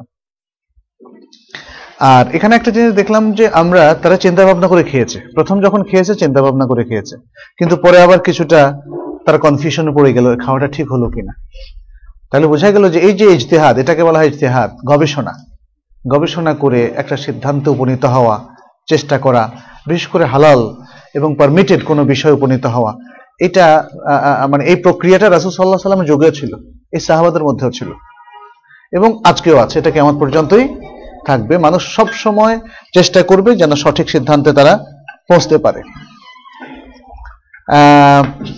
যারা প্রশ্ন জিজ্ঞেস করে জানার জন্য যার কাছে জিজ্ঞেস করে, তার উচিত হচ্ছে তাদেরকে স্যাটিসফাই করা এবং তাদেরকে সান্ত্বনা দেওয়া এবং তাদেরকে নিশ্চিন্ত করা। যেটা করো কোনো অসুবিধা নাই। এই জন্য আমরা প্রথমে দেখেছি যে, করো কোনো অসুবিধা নাই, এরকম যেমন বলেছিলেন। আবার এখানেও জাস্ট ক্ল্যারিফাই করে দেন, তোমরা কি বলেছ রিকোয়েস্ট করেছ, অথবা দেখিয়ে দিয়েছ? তারা বলল যে, না তাহলে খাও।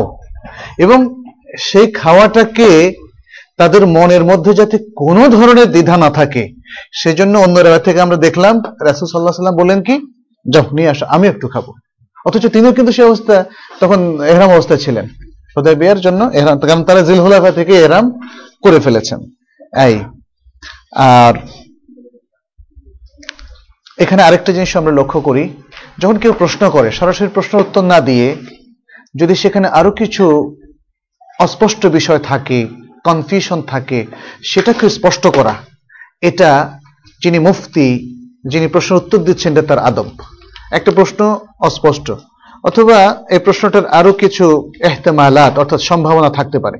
তো সেই ক্ল্যারিফাই গুলো প্রশ্নকারীর কাছ থেকে করে নিয়ে তারপর উত্তর দিলে উত্তরটা সুন্দর হবে এবং এটা মুফতির আদাবের মধ্যে পড়ে আচ্ছা, এরপরে আহ, ছোট্ট একটা হাদিস আছে আনি সাআব ইবনে জাত্তামা আল-লাইথি রাদিয়াল্লাহু আনহু সাআব ইবনে জাত্তামা রাদিয়াল্লাহু তাআলা আনহু থেকে হাদিসটি বর্ণিত তিনি বলেন আন্নাহু আহদা ইলা নবী সাল্লাল্লাহু আলাইহি সাল্লাম হিমারান ওয়াহশিয়ান وهو بالأبوى أو بودان فرده عليه فلما رأى ما في وجهه قال إنا لم نر- نرده عليك إلا আন্না হুরম।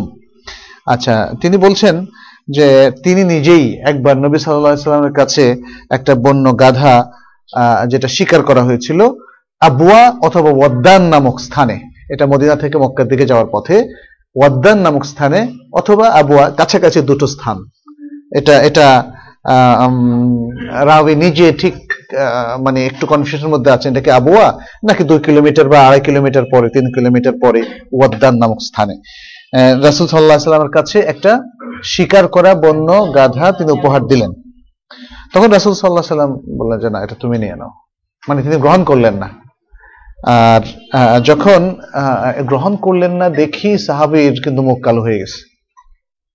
রাসুল সাল্লাহ সাল্লাম যখন তার মুখের মধ্যে কিছু লক্ষ্য করলেন, তখন তিনি বললেন, অর্থাৎ রাসুল্লাহ সাল্লাহ সাল্লাম বললেন, দেখো, আমি তোমার কাছে শুধু এই জন্যই এটাকে ফেরত দিলাম যে আমরা হরুম, অর্থাৎ মহরেম। আমরা যারা সাথীরা সবাই মহরেম, তোমার এটা আমরা খেতে পারব না। আচ্ছা এই ঘটনাটা কখন ছিল? এই ঘটনাটা কিন্তু হোদাইবিয়ার ঘটনা না। এটা হলো আরেকটা ঘটনা, এটা বিদায় হজের ঘটনা। বিদায় হজের মধ্যে রাসুল সাল্লাহ সাল্লাম হজের উদ্দেশ্যে এহরাম করে যখন যাচ্ছিলেন, তখন তার কাছে এটা পেশ করা হলো। এবং সাহাবি সাহাব রাদি আল্লাহ আনহু, তিনি রাসুল্লাহ সাল্লাহ সাল্লামের জন্য এটা স্বীকার করলেন। হালাল অবস্থায় তিনি স্বীকার করেছেন, সেটা জায়েজ, কিন্তু করলেন কার জন্য? মোহরের অবস্থার রাসুল্লাহ সাল্লাহ সাল্লামের জন্য।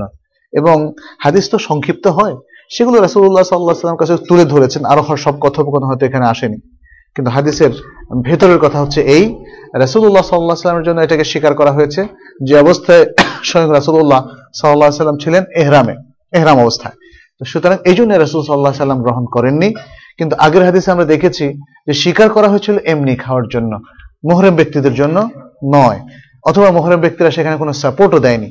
ফলে সেটা রাসুল সাল্লাহ সাল্লাম ক্লিয়ার করার পরে তিনি বলছেন এটা খাওয়া যেতে পারে, তিনি এহরাম অবস্থায় নিজেও খেয়েছেন, আর অন্যদেরকে বলছেন, বাকিটাও তোমরা খেয়ে ফেলো, কোনো অসুবিধা নাই। কিন্তু এখানে এখানে যেহেতু মহরম ব্যক্তির জন্য স্বীকারটা করা হয়েছিল, এই জন্য রাসুল সাল্লাহ সাল্লাম সেটা ফেরত দিয়েছেন, কারণ তার নেওয়ার কোনো অবকাশ ছিল না। আর এখানে আরেকটা বিষয় আমরা দেখি, যে একজন ব্যক্তির সাথে কথোপকথনের ক্ষেত্রে হক, অথেন্টিক বিষয়ে অথেন্টিক ভাবে আলোচনা করার পরেও অনেক মানুষ সে মানে সে স্বাভাবিক তার দ্বারা প্রভাবিত হতে পারে। বিশেষ করে তার মনে এই চিন্তা আসতে পারে যে কেন আমার হাদিয়াটা নিল না। হ্যাঁ এ সমস্ত ক্ষেত্রে দেখা যাচ্ছে যে রাসুল সাল্লাহ সাল্লাম সে ব্যক্তির অবস্থা কিন্তু তিনি লক্ষ্য করেছেন অবজার্ভ করেছেন। অবজার্ভ করার পরে কি করণীয় সেটাও তিনি করেছেন। এখানে তার বিচক্ষণতা আমরা দেখি, এখানে তার সাফাকা বা স্নেহ, মমতা আমরা দেখি। এখানে সেই ব্যক্তির মনের মধ্যে যে একটা কষ্ট, সেটা কিন্তু রসুল সাল্লাহ অনুভব করেছেন বলেই সে কষ্টটা দূর করার জন্য খুব সুন্দর সন্তোষজনক উত্তর তিনি দিলেন। তিনি সেরকম ইয়ে করেননি যে, আমি তো লিডার আমি তো সবার উপরে এবং আমার কথা তো মানুষ ক্ল্যারিফাই করতেও চায় না। বলে আল্লাহ রাসুল আলাম। চুপ করে গেলেও কিন্তু সাহাবে কিছু বলতেন না। কিন্তু মানুষ তো আমরা, আমাদের হার্ট আছে, রক্ত আছে, যত মহান ব্যক্তি হোক না কেন যদি আমরা একটু ডিসহার্টেড হয়ে যায় তার কোনো আচরণে, এটা কিন্তু প্রকাশ পাবে কষ্ট পাবে তো মহৎ ব্যক্তিরা কিন্তু এই ছোটখাটো ব্যাপারগুলো লক্ষ্য করেন। এটা তাদের আখলাক এই বিষয়টা আমাদেরও লক্ষ্য করা উচিত। অন্যদের সাথে আচরণে যদি কোনো কষ্ট কখনো অনুভব করেন এবং সেটা যে আসলে কোনো কষ্ট অনুভব করার কোনো কারণ নাই, সেই জিনিসগুলো ক্লিয়ার করে দেওয়া, এই শিক্ষাটাও আমরা এই হাদিস থেকে পাই। আর আরেকটা আরেকটা বিষয় যে রাসুল সাল্লাহ সাল্লাম সবসময় আসলে হাদিয়া কবুল করতেন। যত ছোট্ট হাদিয়া দেওয়া হোক না কেন, বরং তিনি মানুষকে হাদিয়া দেওয়ার জন্য যে ছাগলের খুর হলেও তিনি হাদিয়া দেওয়ার জন্য উদ্বুদ্ধ করেছেন। হাদিয়া দেওয়াটা একটা চমৎকার স্বভাব বলে তিনি উল্লেখ করেছেন। ফলে তিনি নিজেও হাদিয়া সবসময় গ্রহণ করতেন। কিন্তু যেখানে তিনি হাদিয়া গ্রহণ করতে অপারগ, সেখানে তিনি হাদিয়া গ্রহণ করতেন না। শরিয়ার নিষেধ। ফলে তিনি হাদিয়া গ্রহণ করতেন না। এখানে হাদিয়ার লোভ, একটা মজার গোশ খাবেন, তাই না? এই লোভটাও তাকে কখনোই তাড়িত করেনি। এটার প্রমাণও আমরা যেমন পেলাম, আবার তেমনি হাদিয়া না নেওয়ার কারণে সেই ব্যক্তির কষ্ট দূর করার জন্য তাকে সুন্দর বাক্য ব্যয় করতেও আমরা দেখলাম।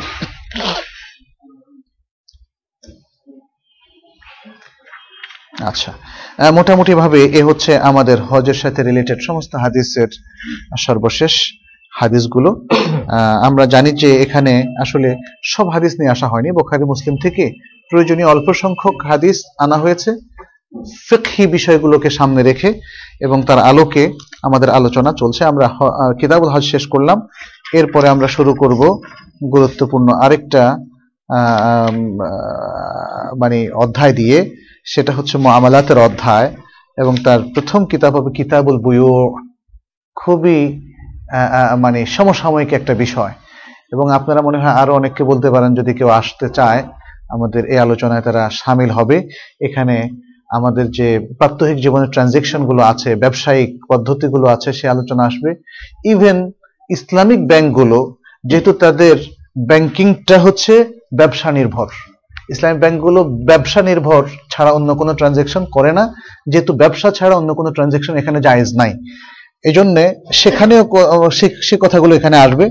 অনেকেরই দেখলাম যে অনেক চিন্তা ভাবনা বা কনফিউশন আছে। আমরা আশা করছি যে এটা একটা খুব চমৎকার টপিক হবে আলোচনার জন্য। আপনারা আসবেন এবং আমরা সবাই উপকৃত হব। আল্লাহর কাছে সে দোয়া রেখে আজকের মতো আলোচনা এখানে শেষ করছি। হাদা ওসাল্লাহ সাল্লাম আলা নবীনা মোহাম্মদ ওয়ালা আলহি ওয়াসাবি আচ্ছা কোয়েশ্চেনগুলো আমি আজকে একটু পড়ে পড়ে দিই আপত্তি না। আসসালামু আলাইকুম। ইন্নাল হামদুলিল্লাহ ওয়াসসালাতু ওয়াসসালামু আলা রাসূলিল্লাহ। কোশ্চেনগুলো আমি আজকে একটু পড়ে দিচ্ছি। এই জন্য যে এখানে একটু অন্যরকম কিছু কোশ্চেন আছে এবং এগুলো ইম্পর্টেন্টও একটা কোশ্চেন যিনি করছেন এখানে নাই, কিন্তু ওনার রিকোয়েস্ট যেটা যেন ই করা হয়, উনি ডাক্তার। কোন বোনের স্বামী আলেম। আর আমরা নতুন কোনো কোশ্চেন নেব না, এটাই শেষ। কোন বোনের স্বামী আলেম, সহি তরিকার ব্র্যাকেটে কিছু কিন্তু বিয়ের পর হতেই তাকে স্বামী রেগে গেলে গায়ে হাত তুলে প্রহার করেন। আর সেই বোন তা সহ্য করেন। আচ্ছা যাই হোক। এমনকি মারতে মারতে পানিতে চুবান মানে হাজব্যান্ড তাকে চুবায় পানিতে। এভাবে একে একে বোনের তিনটি অসুবিধা নেই। বোনের তিনটি বাচ্চা হয়েছে। তার শরীরের পরিবর্তন আসছে, যাই হোক। এই বাচ্চাদের পালতে উনি হিমশিম খান। স্বামী তাকে পিল খেতে বলেন, কিন্তু পিল বা ইঞ্জেকশন নিলে বোনের মাথা ঘুরায়। ক্ষতির আশঙ্কা হয়। স্বামী কোনো নিরোধক ব্যবস্থা বহন করেন না। শব্দটা অন্য শব্দ আছে, আমি সেটা উচ্চারণ করলাম না। কাজেই একজন বোন, একজন, কাজেই একজন মানে অন্য কোনো থার্ড পার্সন বোনকে লাইগেশন করতে বলেন। লাইগেশন মানে চিরতরে ই করা আর কি, বা বন্ধ করণ আর কি। বোন তার স্বামীকে এই কথা বললে, স্বামী তাকে লাইগেশন করতে বলে। কিন্তু বোন বলেন, শরীয়ত তো তার অনুমতি দেয় না। মানে ওই মহিলা করতে রাজি না। অন্য একজন সাজেস্ট করছে, উনি করতে রাজি না। তখন স্বামী তাকে প্রহার করতে করতে বলেন যে, তার স্ত্রী নিশ্চয়ই আরেকটি বিয়ে করার জন্য লাইগেশন করতে চায় না। আচ্ছা। আবার এই বাচ্চাদের হওয়ার পরে তার শারীরিক পরিবর্তনে সে স্যাটিসফাইড না, এরকম ইয়ে করেন স্বামী, ইঙ্গিত দেন। এজন্য স্বামী স্ত্রীকে দোষ দেন। এমত অবস্থায় লাইগেশন করা যাবে কি? এটা হচ্ছে ফার্স্ট কোশ্চেন পুনশ্চ বলছেন, বোন কোনো অবস্থাতে স্বামীর সাথে বিচ্ছেদ বা তালাক চান না।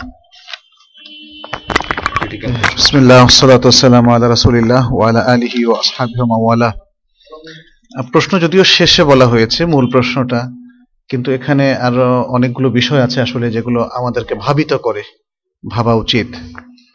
প্রথমত যারা দিনদারির মধ্যে আছেন তিনি এলেম যারা হোল্ড করেন ধারণ করেন তাদের কাছে কিন্তু সবার প্রত্যাশা অনেক বেশি। বিশেষ করে ক্লোজ রিলেটিভ যারা যারা তাদের ভেতর বাহির সবটাই জানেন। আল্লাহ রাসুল সাল্লাহ সাল্লামের কাছে দেখেন মানে তার বিবিরা স্পষ্ট ছিলেন, তাদের বিবির কাছেও তিনি স্পষ্ট ছিলেন। রাসুল্লাহ সাল্লাহ সাল্লাম সবার কাছে শ্রেষ্ঠ মহামানব ছিলেন। তো আজকেও যারা আমাদের রোল মডেল হবে, স্বাভাবিকভাবে আমরা ধারণা করি যারা এলেম ধারণ করেন, তারাই আমাদের জন্য রোল মডেল হবেন। তাদের পক্ষে রোল মডেল হওয়া সহজ। এলেম আছে, সুতরাং আমল করা সহজ। যাদের এলেম নাই, তাদের আমলে তো ভুল হয়ে যায়। এর জন্য প্রথম অবজেকশন হচ্ছে আমরা সেই ব্যক্তির ব্যাপারে যে তিনি যেন নিজেকে শোধরান এবং বোনও সে ব্যাপারে পরামর্শ নিতে পারেন কাউন্সিলিং করতে পারেন। কোনো ব্যক্তি যখন ভায়োলেশন করে, তার কিছু না কিছু সমস্যা আছেই। হয়তো তার মানসিক কোনো সমস্যা আছে, অথবা তার মধ্যে কোনো হয়তো অতীতের কোনো স্মৃতি, প্রবঞ্চনার কোনো স্মৃতি কাজ করতে পারে, ইত্যাদি নানা ধরনের। সেক্ষেত্রে আমি এই বোনকে প্রথমত পরামর্শ দেব যে আপনার স্বামী সহ তাকে কনভিন্স করে আরও বিজ্ঞজনের কাছে যারা সাংসারিক সমস্ত বিষয়গুলোকে অ্যাড্রেস করতে পারবে কাউন্সেলিং প্রয়োজন। কারণ আমরা দেখতে পাচ্ছি বিষয়টা দীর্ঘদিনের। প্রশ্ন থেকে বোঝা যাচ্ছে এটা একদিনের বিষয় না, অনেক দিনের। ফলে, অনেক দিন ধরে এরকম একটা অশান্তি তাদের মধ্যে আছে। এই অশান্তির কারণে তাদের কেউ সুখের মধ্যে নেই। এটা হচ্ছে প্রথম কারণ। অথচ দাম্পত্য জীবনের সুখ হচ্ছে তাদের সবচেয়ে বড় প্রেরণা। সংসার টুকিয়ে টিকে রাখার জন্য, সন্তানদেরকে সুন্দর তারবিয়ত দেওয়ার জন্য এবং স্বামী, স্ত্রী উভয় মিলে শরিয়ত কে ফলো করার জন্য তাদের দাম্পত্য সুখটা খুব বড় একটা ফ্যাক্টর যেই দম্পতির মধ্যে সুখ নেই, তারা শরিয়া মানে বিভিন্ন কারণে দেখবেন যে তাদের শরিয়া লঙ্ঘন হয়। শরিয়া লঙ্ঘন হয়। শরিয়ার উপর তারা থাকতে পারে না। এটা তার একটা বড় প্রমাণ। এখানে দেখুন, তারা প্র্যাকটিসিং হওয়ার পরেও তারা এমন কিছু ইস্যু নিয়ে এসছে যে ইস্যুগুলো আসলে শরিয়া লঙ্ঘনের প্রমাণ। এই লাইগেশনের বিষয়ে যখন মেয়েদের জন্য তার শারীরিক কোনো কারণে অথবা ডাক্তার সাজেশনের কারণে অথবা ভবিষ্যতে তার জন্য কনসিভ করাটা অত্যন্ত কষ্টকর এবং ভয়াবহ হবে। হ্যাঁ এই ধরনের মানে সবসময় ডাক্তার নয়, বরং এটা দাম্পত্য নিজেও সিদ্ধান্ত নিতে পারে, যদি, কিন্তু তার জেনুইন প্রমাণ এবং কারণ থাকতে হবে। তখন শুধুমাত্র তারা লাইগেশন করতে পারে। এটা হচ্ছে জরুরি অবস্থা। কিন্তু সন্তান নেবে না, অথবা দাম্পত্য সম্পর্ক স্থাপনের সময় স্বামী বেশি আনন্দ পেতে চান, ইত্যাদি নানা ধরনের যুক্তিতে স্ত্রীকে লাইগেশন করাবেন, এটা আসলে হয় না। এটা ঠিক নয়। স্থায়ী বন্ধাকরণের জন্য জেনুইন কারণ, ডাক্তারের সাজেশন অথবা তাদের নিজেদের সামনে জরুরি অবস্থা থাকতে হবে, অন্যথায় লাইগেশন করানো যাবে না। সাময়িকী বিরতিকরণ করার ব্যাপারে শরীয়ত নিষেধ করে না। সাময়িকী বিরতি করার ব্যাপারে শরীয়ত নিষেধ করে না। সেই বিরতি কতদিন হতে পারে?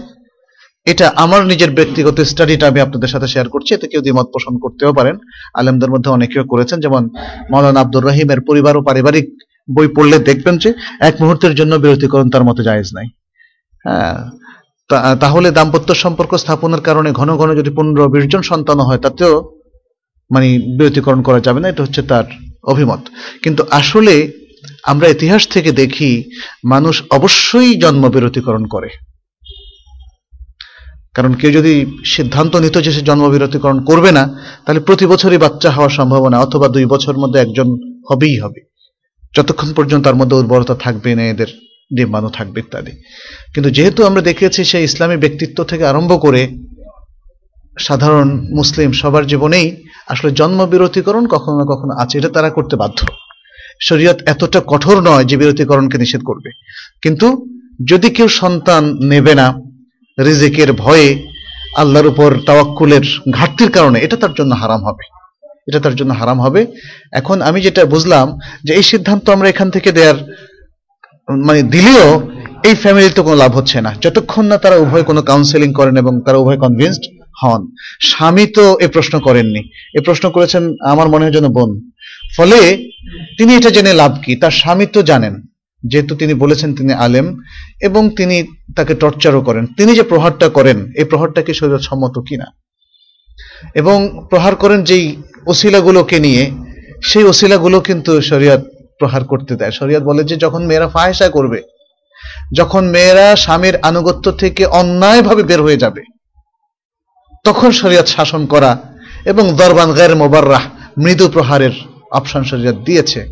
কিন্তু স্বামীর অবৈধ অথবা অন্যায় উদ্দেশ্য চারিতার্থ করার জন্য স্ত্রীদের গায়ে হাত তোলার অনুমতি কিন্তু শরীয়ত দেয়নি। অতএব আমি মনে করি, বিষয়টা আজকে নিয়ে বোন রুদ্রমূর্তি ধারণ করে তার স্বামীর সাথে ঝগড়ায় লিপ্ত হবেন, এটা আমরা আশা করি না। আজকের জবাব পেয়ে আমরা আশা করব তারা কাউন্সেলিং এর মাধ্যমে দুজনেই বোঝাপড়ার মধ্য দিয়ে তারা সুন্দর একটা সলিউশনে আসবেন এবং তারা শরিয়া কমপ্লায়েন্সকে প্রোটেক্ট করবেন, মেনে চলবেন, এটা আমরা আশা করি ইনশাআল্লাহ। জি। আচ্ছা আগেন আরেকটা প্রশ্ন একই লাইনের এটা যে বোন করছেন তার কাছে উনি ডাক্তার তার কাছে এরকম সমস্যা আসে দেখে উনি করছেন প্রশ্ন। উনি বলছেন যে কোন বোন ধর্ষিত হলে যে কোনো কারণে না বোন। আচ্ছা। হ্যাঁ বনই আছে এটা মানে আমি তার ধর্ষিত হলে যে কোনো কারণে সেক্ষেত্রে পেটে বাচ্চা আসলে এমআর বা অ্যাবর্ট করা যাবে কিনা? পেটে বাচ্চা আসলে আসলে সেটাকে নষ্ট করার জেনুইন কারণ ছাড়া সেটাকে নষ্ট করার বিধান শরীয়তে নাই। জেনুইন কারণ কি? যেমন এই বাচ্চা মা কনসিভ করতে পারবে না কন্টিনিউ করতে পারবে না। তার শারীরিক অবস্থা, বাচ্চার মৃত্যু অথবা মায়ের মৃত্যু এরকম হতে পারে, ইত্যাদি। মায়ের মৃত্যুটাই। বাচ্চার মৃত্যু তো হয়ে গেলে কিছু করার নেই, কিন্তু মায়ের মৃত্যু হওয়ার আশঙ্কা, তার আরও নানা ধরনের ভয়াবহ রোগ দেখা দিতে পারে ডাক্তাররা সেগুলো পরীক্ষা নিরীক্ষা করে বলছেন, শুধু এ অবস্থা ছাড়া আসলে পেটে বাচ্চা আসা, এসে যাওয়ার পরে আর অন্য কোনো কারণে বাচ্চা নষ্ট করা যাবে না। সেটা যদি ইভেন ধর্ষিতাও হয়, তখন এই সন্তানকে এই সন্তানকে রক্ষা করার দায়িত্ব হচ্ছে রাষ্ট্রের। এখন ব্যাপার হচ্ছে যে এই সমাজ অনেক কিছু আমাদের উপর আরোপ করে, কিন্তু সমাজের এই আরোপ করা বিষয়গুলোর উপর ভিত্তি করে শরীয়তের বিধান হয় না। পৃথিবীতে যে আরোপ করে কি, যেমন ধর্ষিতা মেয়েদের খুবই নাকাল অবস্থা আমাদের সমাজে। সামাজিক স্টেটাস তাদের প্রবলভাবে ক্ষুণ্ণ হয়। সমাজের লোকরা তাদের প্রতি সহানুভূতির সাথে দাঁড়ানো দরকার, তাদের পাশে দরকার ছিল। কিন্তু সেখানে তাদেরকে গ্রামে গঞ্জে আমরা দেখি, তাদেরকে আরও এক ঘরে করে ফেলা হয়। ইতিমধ্যে আপনারা শুনেছেন টাঙ্গাইলের যে মেয়েটা, যে মেয়েটাকে চার দিন ধরে ধর্ষণ করা হয়েছিল, সে মেয়েটা এই সামাজিক এই আরোপিত বিষয়গুলোর কারণে তার বাবা তাকে নিষ্ঠুর হতে হয়েছে। তার বাবা, তার নিজের মেয়ে এবং মেয়ের মা সহ ঘর থেকে বের করে দিয়েছে। গ্রামের লোকরা তো তাদেরকে আরও ছিছি করা শুরু করেছে ইত্যাদি। তার মানে হচ্ছে এর পাশে দাঁড়ানো দরকার ছিল সবার আগে বাবার, অন্যদের, তাদের, তার কি, মেয়ের কি অপরাধ ছিল? প্লাস রাষ্ট্র, প্রশাসন, যন্ত্র, আলেম, ওলামা, সবার এরকম একটা নির্যাতিত মেয়ের পক্ষে দাঁড়ানো ছিল। এটা তো জেনা নয়। এটাকে আরবিতে বলা হয় এগতেসাব এগতেসাবের শাস্তি হচ্ছে মৃত্যুদণ্ড। ইসলামে এগতেসাবের শাস্তি আমরা সৌদি আরবে দেখেছি। অনেকগুলো এগতেসাবের শাস্তি মৃত্যুদণ্ড। মৃত্যুদণ্ড। মেয়েকে ছেলের জন্য ছেলের জন্য। এবং মেয়ে বেকসুর খালাস। মেয়ের কোনো এখানে এখানে কোনো শাস্তি হবে না। শাস্তি হবে কেন? সে এমনি নির্যাতিতা। তাকে সে মানসিকভাবে সে সে অসুস্থ হয়ে পড়েছে। শারীরিকভাবে সে মানে নানা অসুবিধার মুখোমুখি। যাই হোক, এই সামাজিক আরোপ, আরোপিত বিষয়গুলোর কারণে আমাদের সমস্যা হয় সত্য। কিন্তু আমরা বলব যে ধৈর্য ধরতে হবে, ধৈর্য ধরতে হবে। যেমন আল্লাহ রাসুল সাল্লাহ সাল্লাম বলেছেন আল ওয়ালাদুল ইল ফেরাস ওয়ালিল আহেরে আল হাজার হাদিসটা এরকম যে, এভাবে জেনার কারণে যে সন্তান আসবে, অথবা ধর্ষণের কারণেও হোক, তখন মেয়ে যদি বিবাহিতা হয়, তাহলে সেই মহিলা যার আন্ডারে আছে, অর্থাৎ যার স্ত্রী, সন্তান তার দিকেই নিসবত হবে, আর যিনি জেনা করেছেন, দর্শন করেছেন, তার জন্য হবে মৃত্যুদণ্ড, হাজার পাথর। তো এই জন্য মধ্যে কথা হচ্ছে তাকে নষ্ট করা অথবা তাকে হত্যা করার কোনো বিধান আসলে শরীয়তে নাই। এই প্রশ্নটা মহিলাদের সংক্রান্ত একটা একজন মহিলা বিবাহিত হওয়ার পর চাকরিতে অ্যাপ্লাই করতে গিয়ে সিঙ্গেল হিসাবে অ্যাপ্লাই করেন। মানে তিনি বিবাহিত যে এটা লুকান এখন তিনি চাকরি করেন। তার ইনকামটা হারা তার ইনকামের সব টাকা কি হারাম? এটা হচ্ছে প্রথম প্রশ্ন। দুই নম্বর হচ্ছে তিনি কি চাকরিটা করতে পারবেন মানে কন্টিনিউ করতে পারবেন? আর তিন নম্বর হচ্ছে মিথ্যা যে বলছেন উনি তার জন্য তার কোনো কাফারা দিতে হবে কিনা? তিনটা প্রশ্ন এখানে। তিনি তো মিথ্যা বলেন না। তিনি বলছেন যখন বিবাহিত হওয়া সত্ত্বেও উনি অবিবাহিত থেকে চাকরি ও আচ্ছা আচ্ছা। আচ্ছা চাকরি এর জন্য মানে অনেক সময় দেখা যাচ্ছে যে কোনো কোনো কোম্পানি অবিবাহিতা মেয়েদেরকে পছন্দ করে। হ্যাঁ কোম্পানি বা চাকরি স্থলে বা স্কুলে। না তাহলে তো প্রথম কথা হচ্ছে যে আসলে এটা বৈধ চাকরির ক্ষেত্রে আমরা কথাটা বলব। আমরা অবৈধ চাকরির ক্ষেত্রে তো বলবোই না। অবৈধ চাকরিগুলো তো একদম আউট অফ আওয়ার ডিসকাশন এটা দেখবেন যেমন সুদী ব্যাংকে চাকরি করা অথবা যেমন খারাপ ছেলেদের সাথে যেখানে পর্দার কোনো ব্যবস্থা নাই, সেরকম পরিবেশে চাকরি করা, এটা তো নিষিদ্ধ। এটা করা যাবে না। এখন ধরে নেই আমরা বৈধ চাকরির ক্ষেত্রে। বৈধ চাকরির ক্ষেত্রে এটা যদি হয়, অনেক সময় নিয়োগকারী কর্তৃপক্ষ তারা ভাবে যে একটা ছেলে অথবা মেয়ে অবিবাহিত হলে তাদের থেকে অনেক পরিশ্রম নেওয়া যাবে। এই জন্য তারা অবিবাহিত হওয়ার শর্ত দেয়। কিন্তু এই শর্তটা শরীয়তে বৈধ না। আমরা বলব যে এই শর্তটা আসলে মানুষকে বিবাহ থেকে বিরত রাখে, বিবাহ করার প্রতি অনুৎসাহিত করে।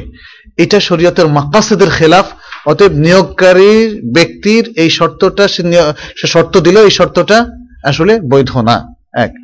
দ্বিতীয়ত হচ্ছে যে বোন যখন চাকরিটা নিলেন, তাদেরকে স্যাটিসফাই করার জন্য তিনি মিথ্যা কথাটা বলেছেন। তার মিথ্যা বলাটা যে কারণেই হোক না কেন, সেটা পাপ।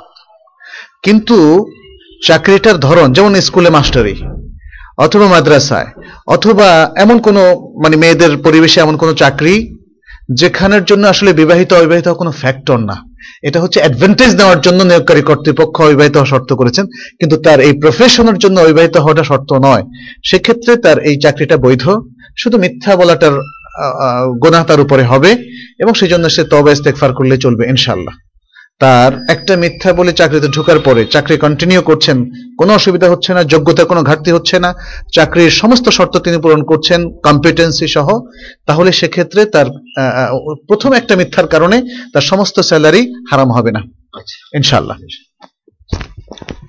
এখানে একই ধরনের কোশ্চেন মানে এটাও কোনো বোন করছেন ভিতর থেকে। শিক্ষা, যে শিক্ষা প্রতিষ্ঠানে কো এডুকেশন চালু ফর এক্সাম্পল ঢাকা ইউনিভার্সিটি সেখানে চাকরি করা কি বৈধ? দুই নম্বর ছেলে মেয়ের টাকা দিয়ে বাবা মায়ের ভাই বোনের নামে দান করা কি জায়েজ? আচ্ছা। দ্বিতীয়টা তো সহজ প্রশ্ন আগে বলি দান করা যায়। ছেলে মেয়ের টাকা দিয়ে বাবা মায়ের নামে দান করা যায় যদি ছেলে মেয়ে স্বেচ্ছায় করে, আর যদি মানে জোর করে তো করার কোনো সুযোগ আসলে নাই। তারপরে একটা হাদিস আছে, ইন্নাকা ও মা লেখালে আবিক তুমি এবং তোমার সম্পদ তোমার বাবার জন্য। এই জন্য মানে বাবার জন্য এটা স্পেশাল অপশন মায়ের কথা বলেনি, যদিও মায়ের অধিকার বাবার চেয়েও বেশি সন্তানের উপর, সেটা সত্য, কিন্তু হাদিসটি হচ্ছে বাবা সম্পর্কে। এখানে একটা সিগনিফিক্যান্স আছে কিন্তু, সেটা কি?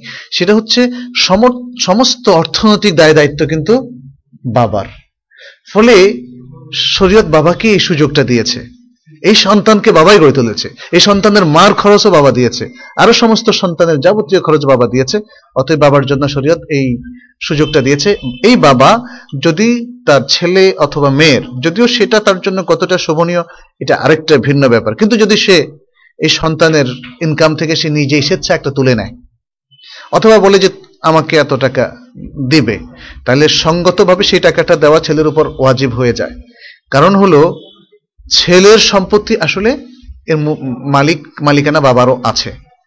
কিন্তু এখানে আরেকটা ফেয়ার হচ্ছে এই ফেয়ার হচ্ছে এই এই বিষয়টা ছেলে জানা থাকা দরকার। এক, যে বাবাকে যেন কখনো সে ডিসহার্টেড না করে, তার সম্পত্তির একটা অঘোষিত মালিকানা তার বাবারও আছে।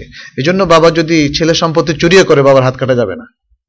সেটা তো বাবার হাত কাটা যাবে না। ইত্যাদি আর অনেক ফ্যাসিলিটি বাবার আছে। এই জন্য ছেলেরা যে বাবাকে ইগনোর করে, এটা আমাদের ছেলেরা জানে না তো। জানলে কিন্তু করতো না। ছোট সময়ে বাবা ছাড়া সে কিছু বুঝে না। আর বড় যখন বিদেশে যা চাকরি করে, তখন বাবার কথা আর মনে থাকে না। হ্যাঁ। আর তাদের মাথায় যদি শিক্ষার মধ্যে, ছোট সময় থেকে তাদের মাথায় এই সুন্দর পয়েন্টগুলো যদি দিয়ে দেওয়া হয়, তাহলে দেখবেন যে আপনারা যারা বৃদ্ধ বয়সে পৌঁছেছেন, তাদের আর দুশ্চিন্তার কোনো কারণ নেই। সারিয়াই আপনাদেরকে প্রতিষ্ঠিত করে দিয়েছে। আপনার এই যুবক সন্তানেরাই, তাদের সম্পত্তি সবই মালিকানা আপনার। তো যাই হোক এটা হচ্ছে এটা হবে।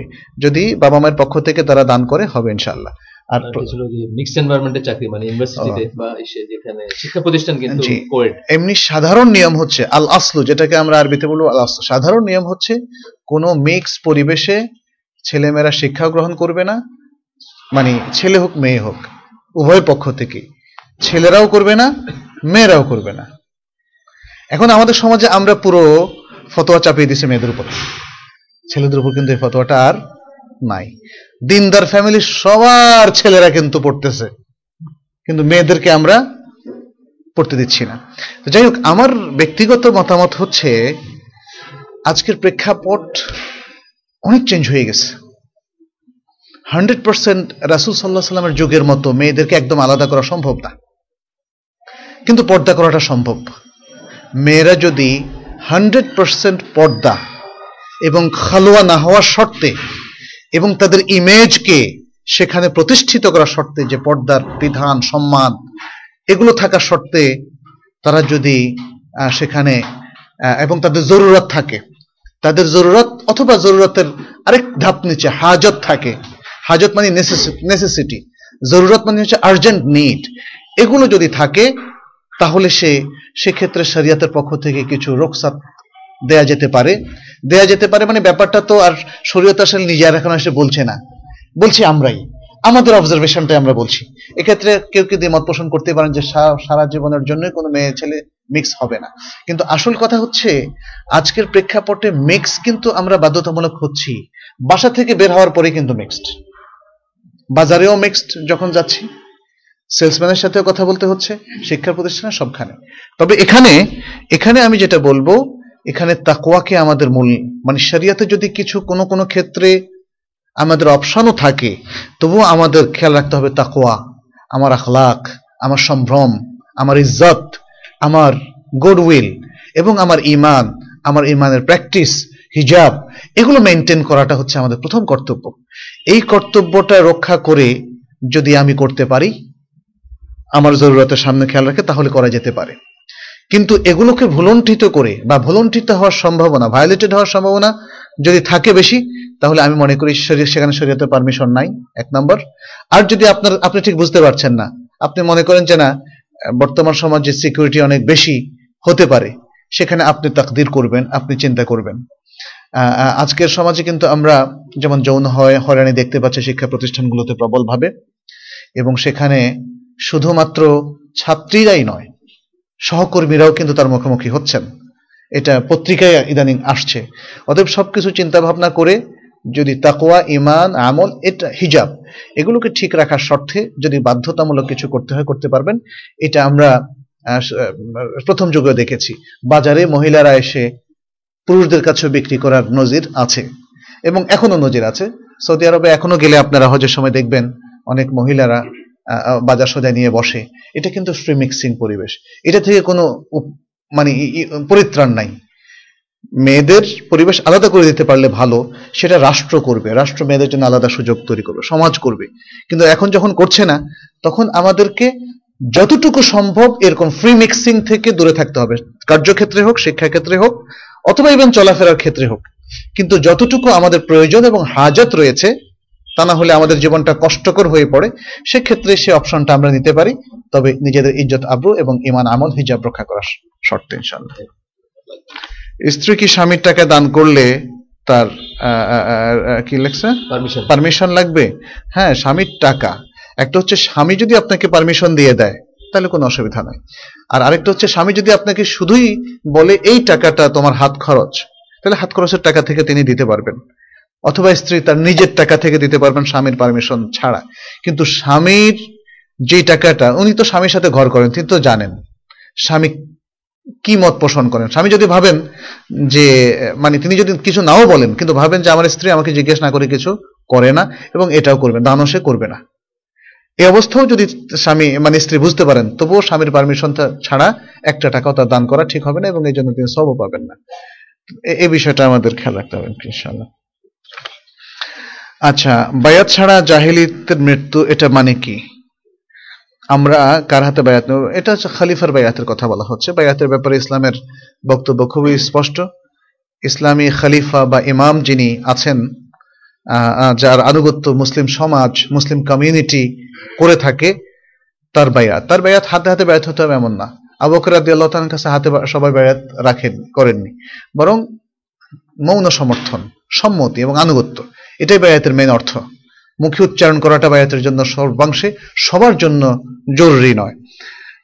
ইসলামের খালিফা অথবা ইমাম এ বায়াতটা নেবেন।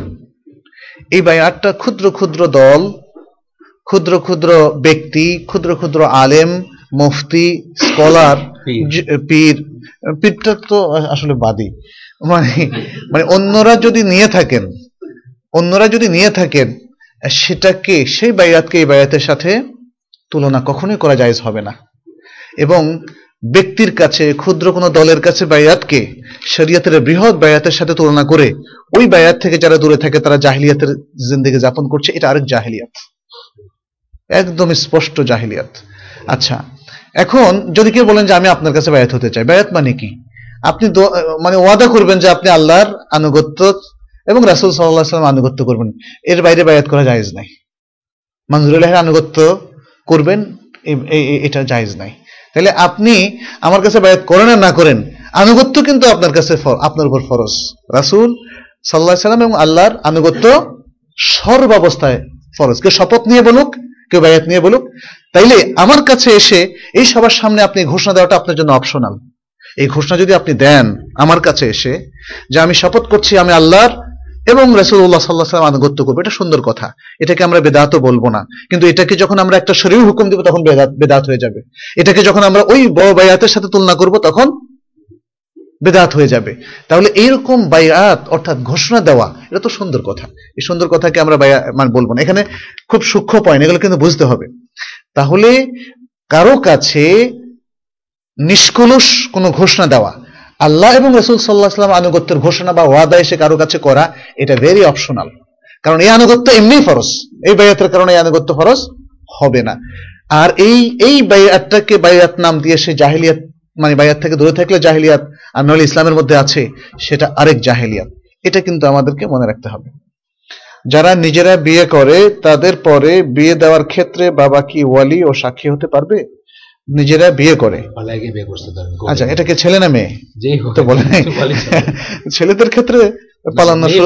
আচ্ছা ছেলেদের ক্ষেত্রে জিনিসটা অনেক সহজ। ছেলে নিজের উপর নিজেই অভিভাবক বালেগ হওয়ার পরে। এই জন্য বালেগ হওয়ার পরে বাবার কোনো দায়িত্ব ছেলের উপরে নাই। ছেলে বাবা- বাবা বালেক ছেলেকে বলতে পারে বালেক ছেলের ইনকাম কিন্তু তার ইনকাম কিন্তু বালেক ছেলের খরচ তাকে নিজেকে বেয়ার করতে হবে। আচ্ছা আর মেয়েদের ক্ষেত্রে না। বিয়ের আগ পর্যন্ত বাবার অধীনস্থতা থাকতে হবে। বাবার, বাবাই তার অভিভাবক। বাবার কথা ছাড়া সে ঘর থেকে বের হতে পারবে না। এবং বাবার অনুমতি ছাড়া তার বিয়েটা বিয়ে বলে শুদ্ধ হবে না। এটা হচ্ছে শরীয়তের বিধান। অনেকগুলো হাদিস আছে। সুনানে অনেকগুলো হাদিস আছে। বোখারিতে একাধিক হাদিস আছে। তারপরে আয়সা রাদি আল্লাহ তালাহা থেকে হাদিস আছে। ইত্যাদি অনেকগুলো হাদিস আছে। আচ্ছা কোনো সাক্ষী লাগবে? মেয়ে- সাক্ষী হবে না অন্য সাক্ষী দিয়ে কাজ হবে না দশজন সাক্ষী হলে কোনো কাজ হবে না? না মানে আবার যখন পড়াবে শুদ্ধ করার জন্য তখন বাবা ওয়ালি হবে এটার কথা জিজ্ঞেস করছে। ও আচ্ছা। ধরেন একবার পালায় গিয়ে করছে বিয়ে। ও আচ্ছা। ও পরে বিয়ে দেওয়ার ক্ষেত্রে বাবাকে ওলিও সাক্ষী হতে পারবে? ও ওয়ালিয়া সাক্ষী একসাথে না সাক্ষী আলাদা থাকবেন? হ্যাঁ তবে ওয়ালিও একজন সাক্ষী থাকতে পারে তাতে কোনো সমস্যা নাই। ওলিও একজন সাক্ষী থাকতে পারে তবে সাক্ষী আলাদা হলে ভালো। আর হ্যাঁ তিনি ওয়ালি হতে পারবেন। মানে অলি তো তিনি আছেনি আবার হতে পারবেন কেন? অলি তো তিনি আছেনি এবং তার বিবাহ দৌড়াতে হবে। তার বিবাহ দৌড়াতে হবে। মনে হয় সাক্ষীটা মানে প্রশ্নটা হচ্ছে ওলি হওয়ার পাশাপাশি সাক্ষী হতে পারবেন কিনা? হ্যাঁ সেটা পারবেন। আচ্ছা আরও আচ্ছা মসজিদ নির্মাণের ক্ষেত্রে কি হিন্দুদের টাকা নেওয়া যাবে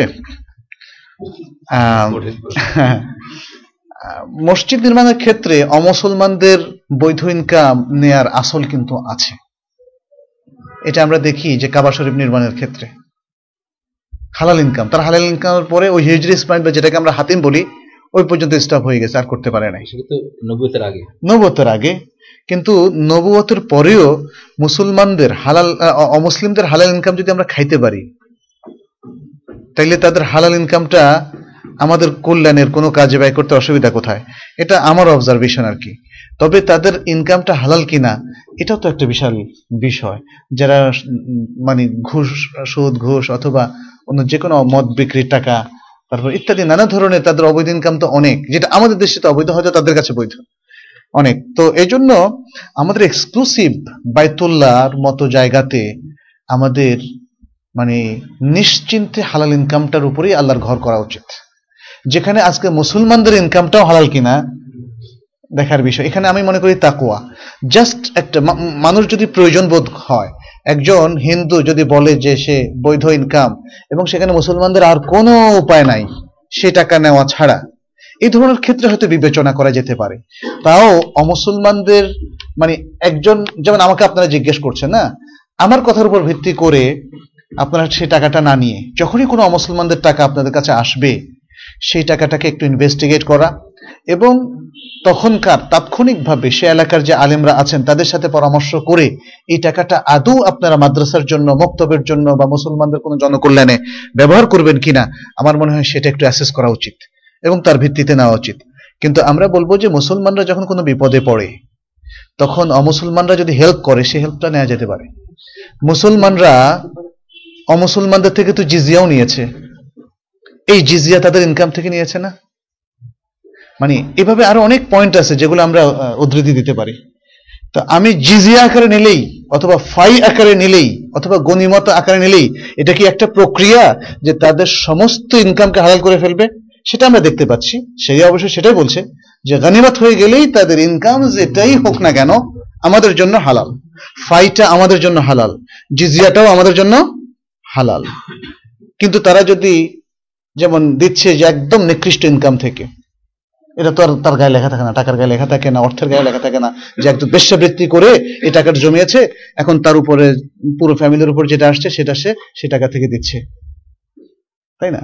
এই যে বিষয়গুলো আছে এটা আমাদেরকে ভাবায় যে মুসলমানদের স্বার্থ, তার মূলনীতি এবং তার মানে অমুসলমানদের ইনকাম কীভাবে আসছে কোথায় আসছে আর আমাদের জরুরত কতটুকু এসব কিছুর উপর নির্ভর করেই সিদ্ধান্ত দেওয়া উচিত। শিরকে লিপ্ত আছে মুসলিম। সে কি মসজিদ বানাইতে পারে? ফর এক্সাম্পল এই আটশো দেওয়ানবাগিরা বানাচ্ছে জি, জি, জি। হ্যাঁ মানে যারা শিরকি লিপ্ত আছে তারা তো ওই মসজিদে শিরিকির চর্চা করবে সেটা আমাদের সামনে স্পষ্ট। তো তাদের এই মসজিদগুলো অনেক ক্ষেত্রেই মসজিদে দেরার হয়। আমরা এই রিয়েলিটি দেখতে পাচ্ছি।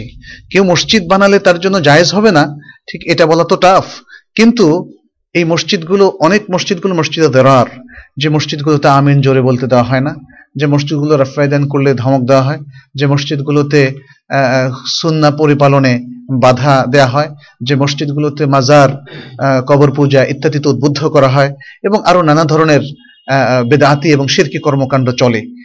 মসজিদে দেরার যেটা কোবা মসজিদের পাশে হয়েছিল, সেটা তো দেরার হয়েছিল এই কারণে, আর তো কোনো কারণে না।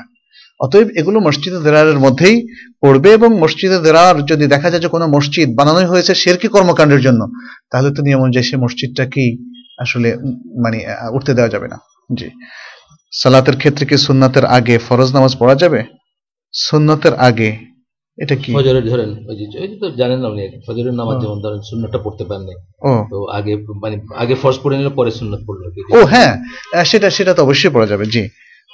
আর একটা কোয়েশ্চেন নিব আজকের এগুলো আমি রেখে দিলাম ইনশাল্লাহ মঞ্জুর ভাই আগামী এসে আমরা এই করব সরি একটা মাত্র কোয়েশ্চেন নিব এখানে দুইটা হাদিস অ্যাপারেন্টলি কন্ট্রাডিক্টরি মনে হয় একটু পড়েন হাদিস আমাদের জানা নবী সাল্লামের বাণী একজনের রোগ অন্যজনের শরীরে সংক্রামিত হয় না। লা আদওয়া। যেটা বলা হয়েছে পাখি উড়িয়ে বা পাখির ডাক শুনে কল্যাণ অকল্যাণের নিয়ম ইসলামে নেই। হ্যাঁ মানে যেহেতু এটা কুসংস্কার সফর মাসকে অশুভ মনে করা ঠিক নয় এটা ছিল কাফেরদের কুসংস্কার। এর সুস্পষ্ট ব্যাখ্যা জানতে চাই। আচ্ছা হ্যাঁ। হাদিস বর্ণিত বিষয়গুলোর প্রভাবকে অস্বীকার করা হয়েছে।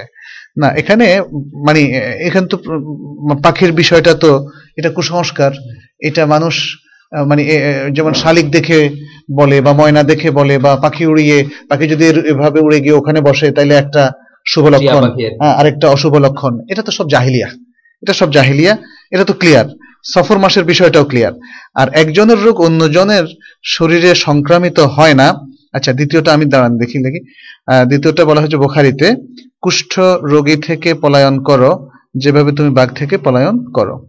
এখানে হচ্ছে যে তাকদির, যেমন এই সমাজেও তো অনেক রোগ আছে সংক্রামিত, কিন্তু দেখবেন যে অনেকের, যার যেটা হওয়ার সেটা হচ্ছে, যার যেটা হওয়ার সেটা হচ্ছে।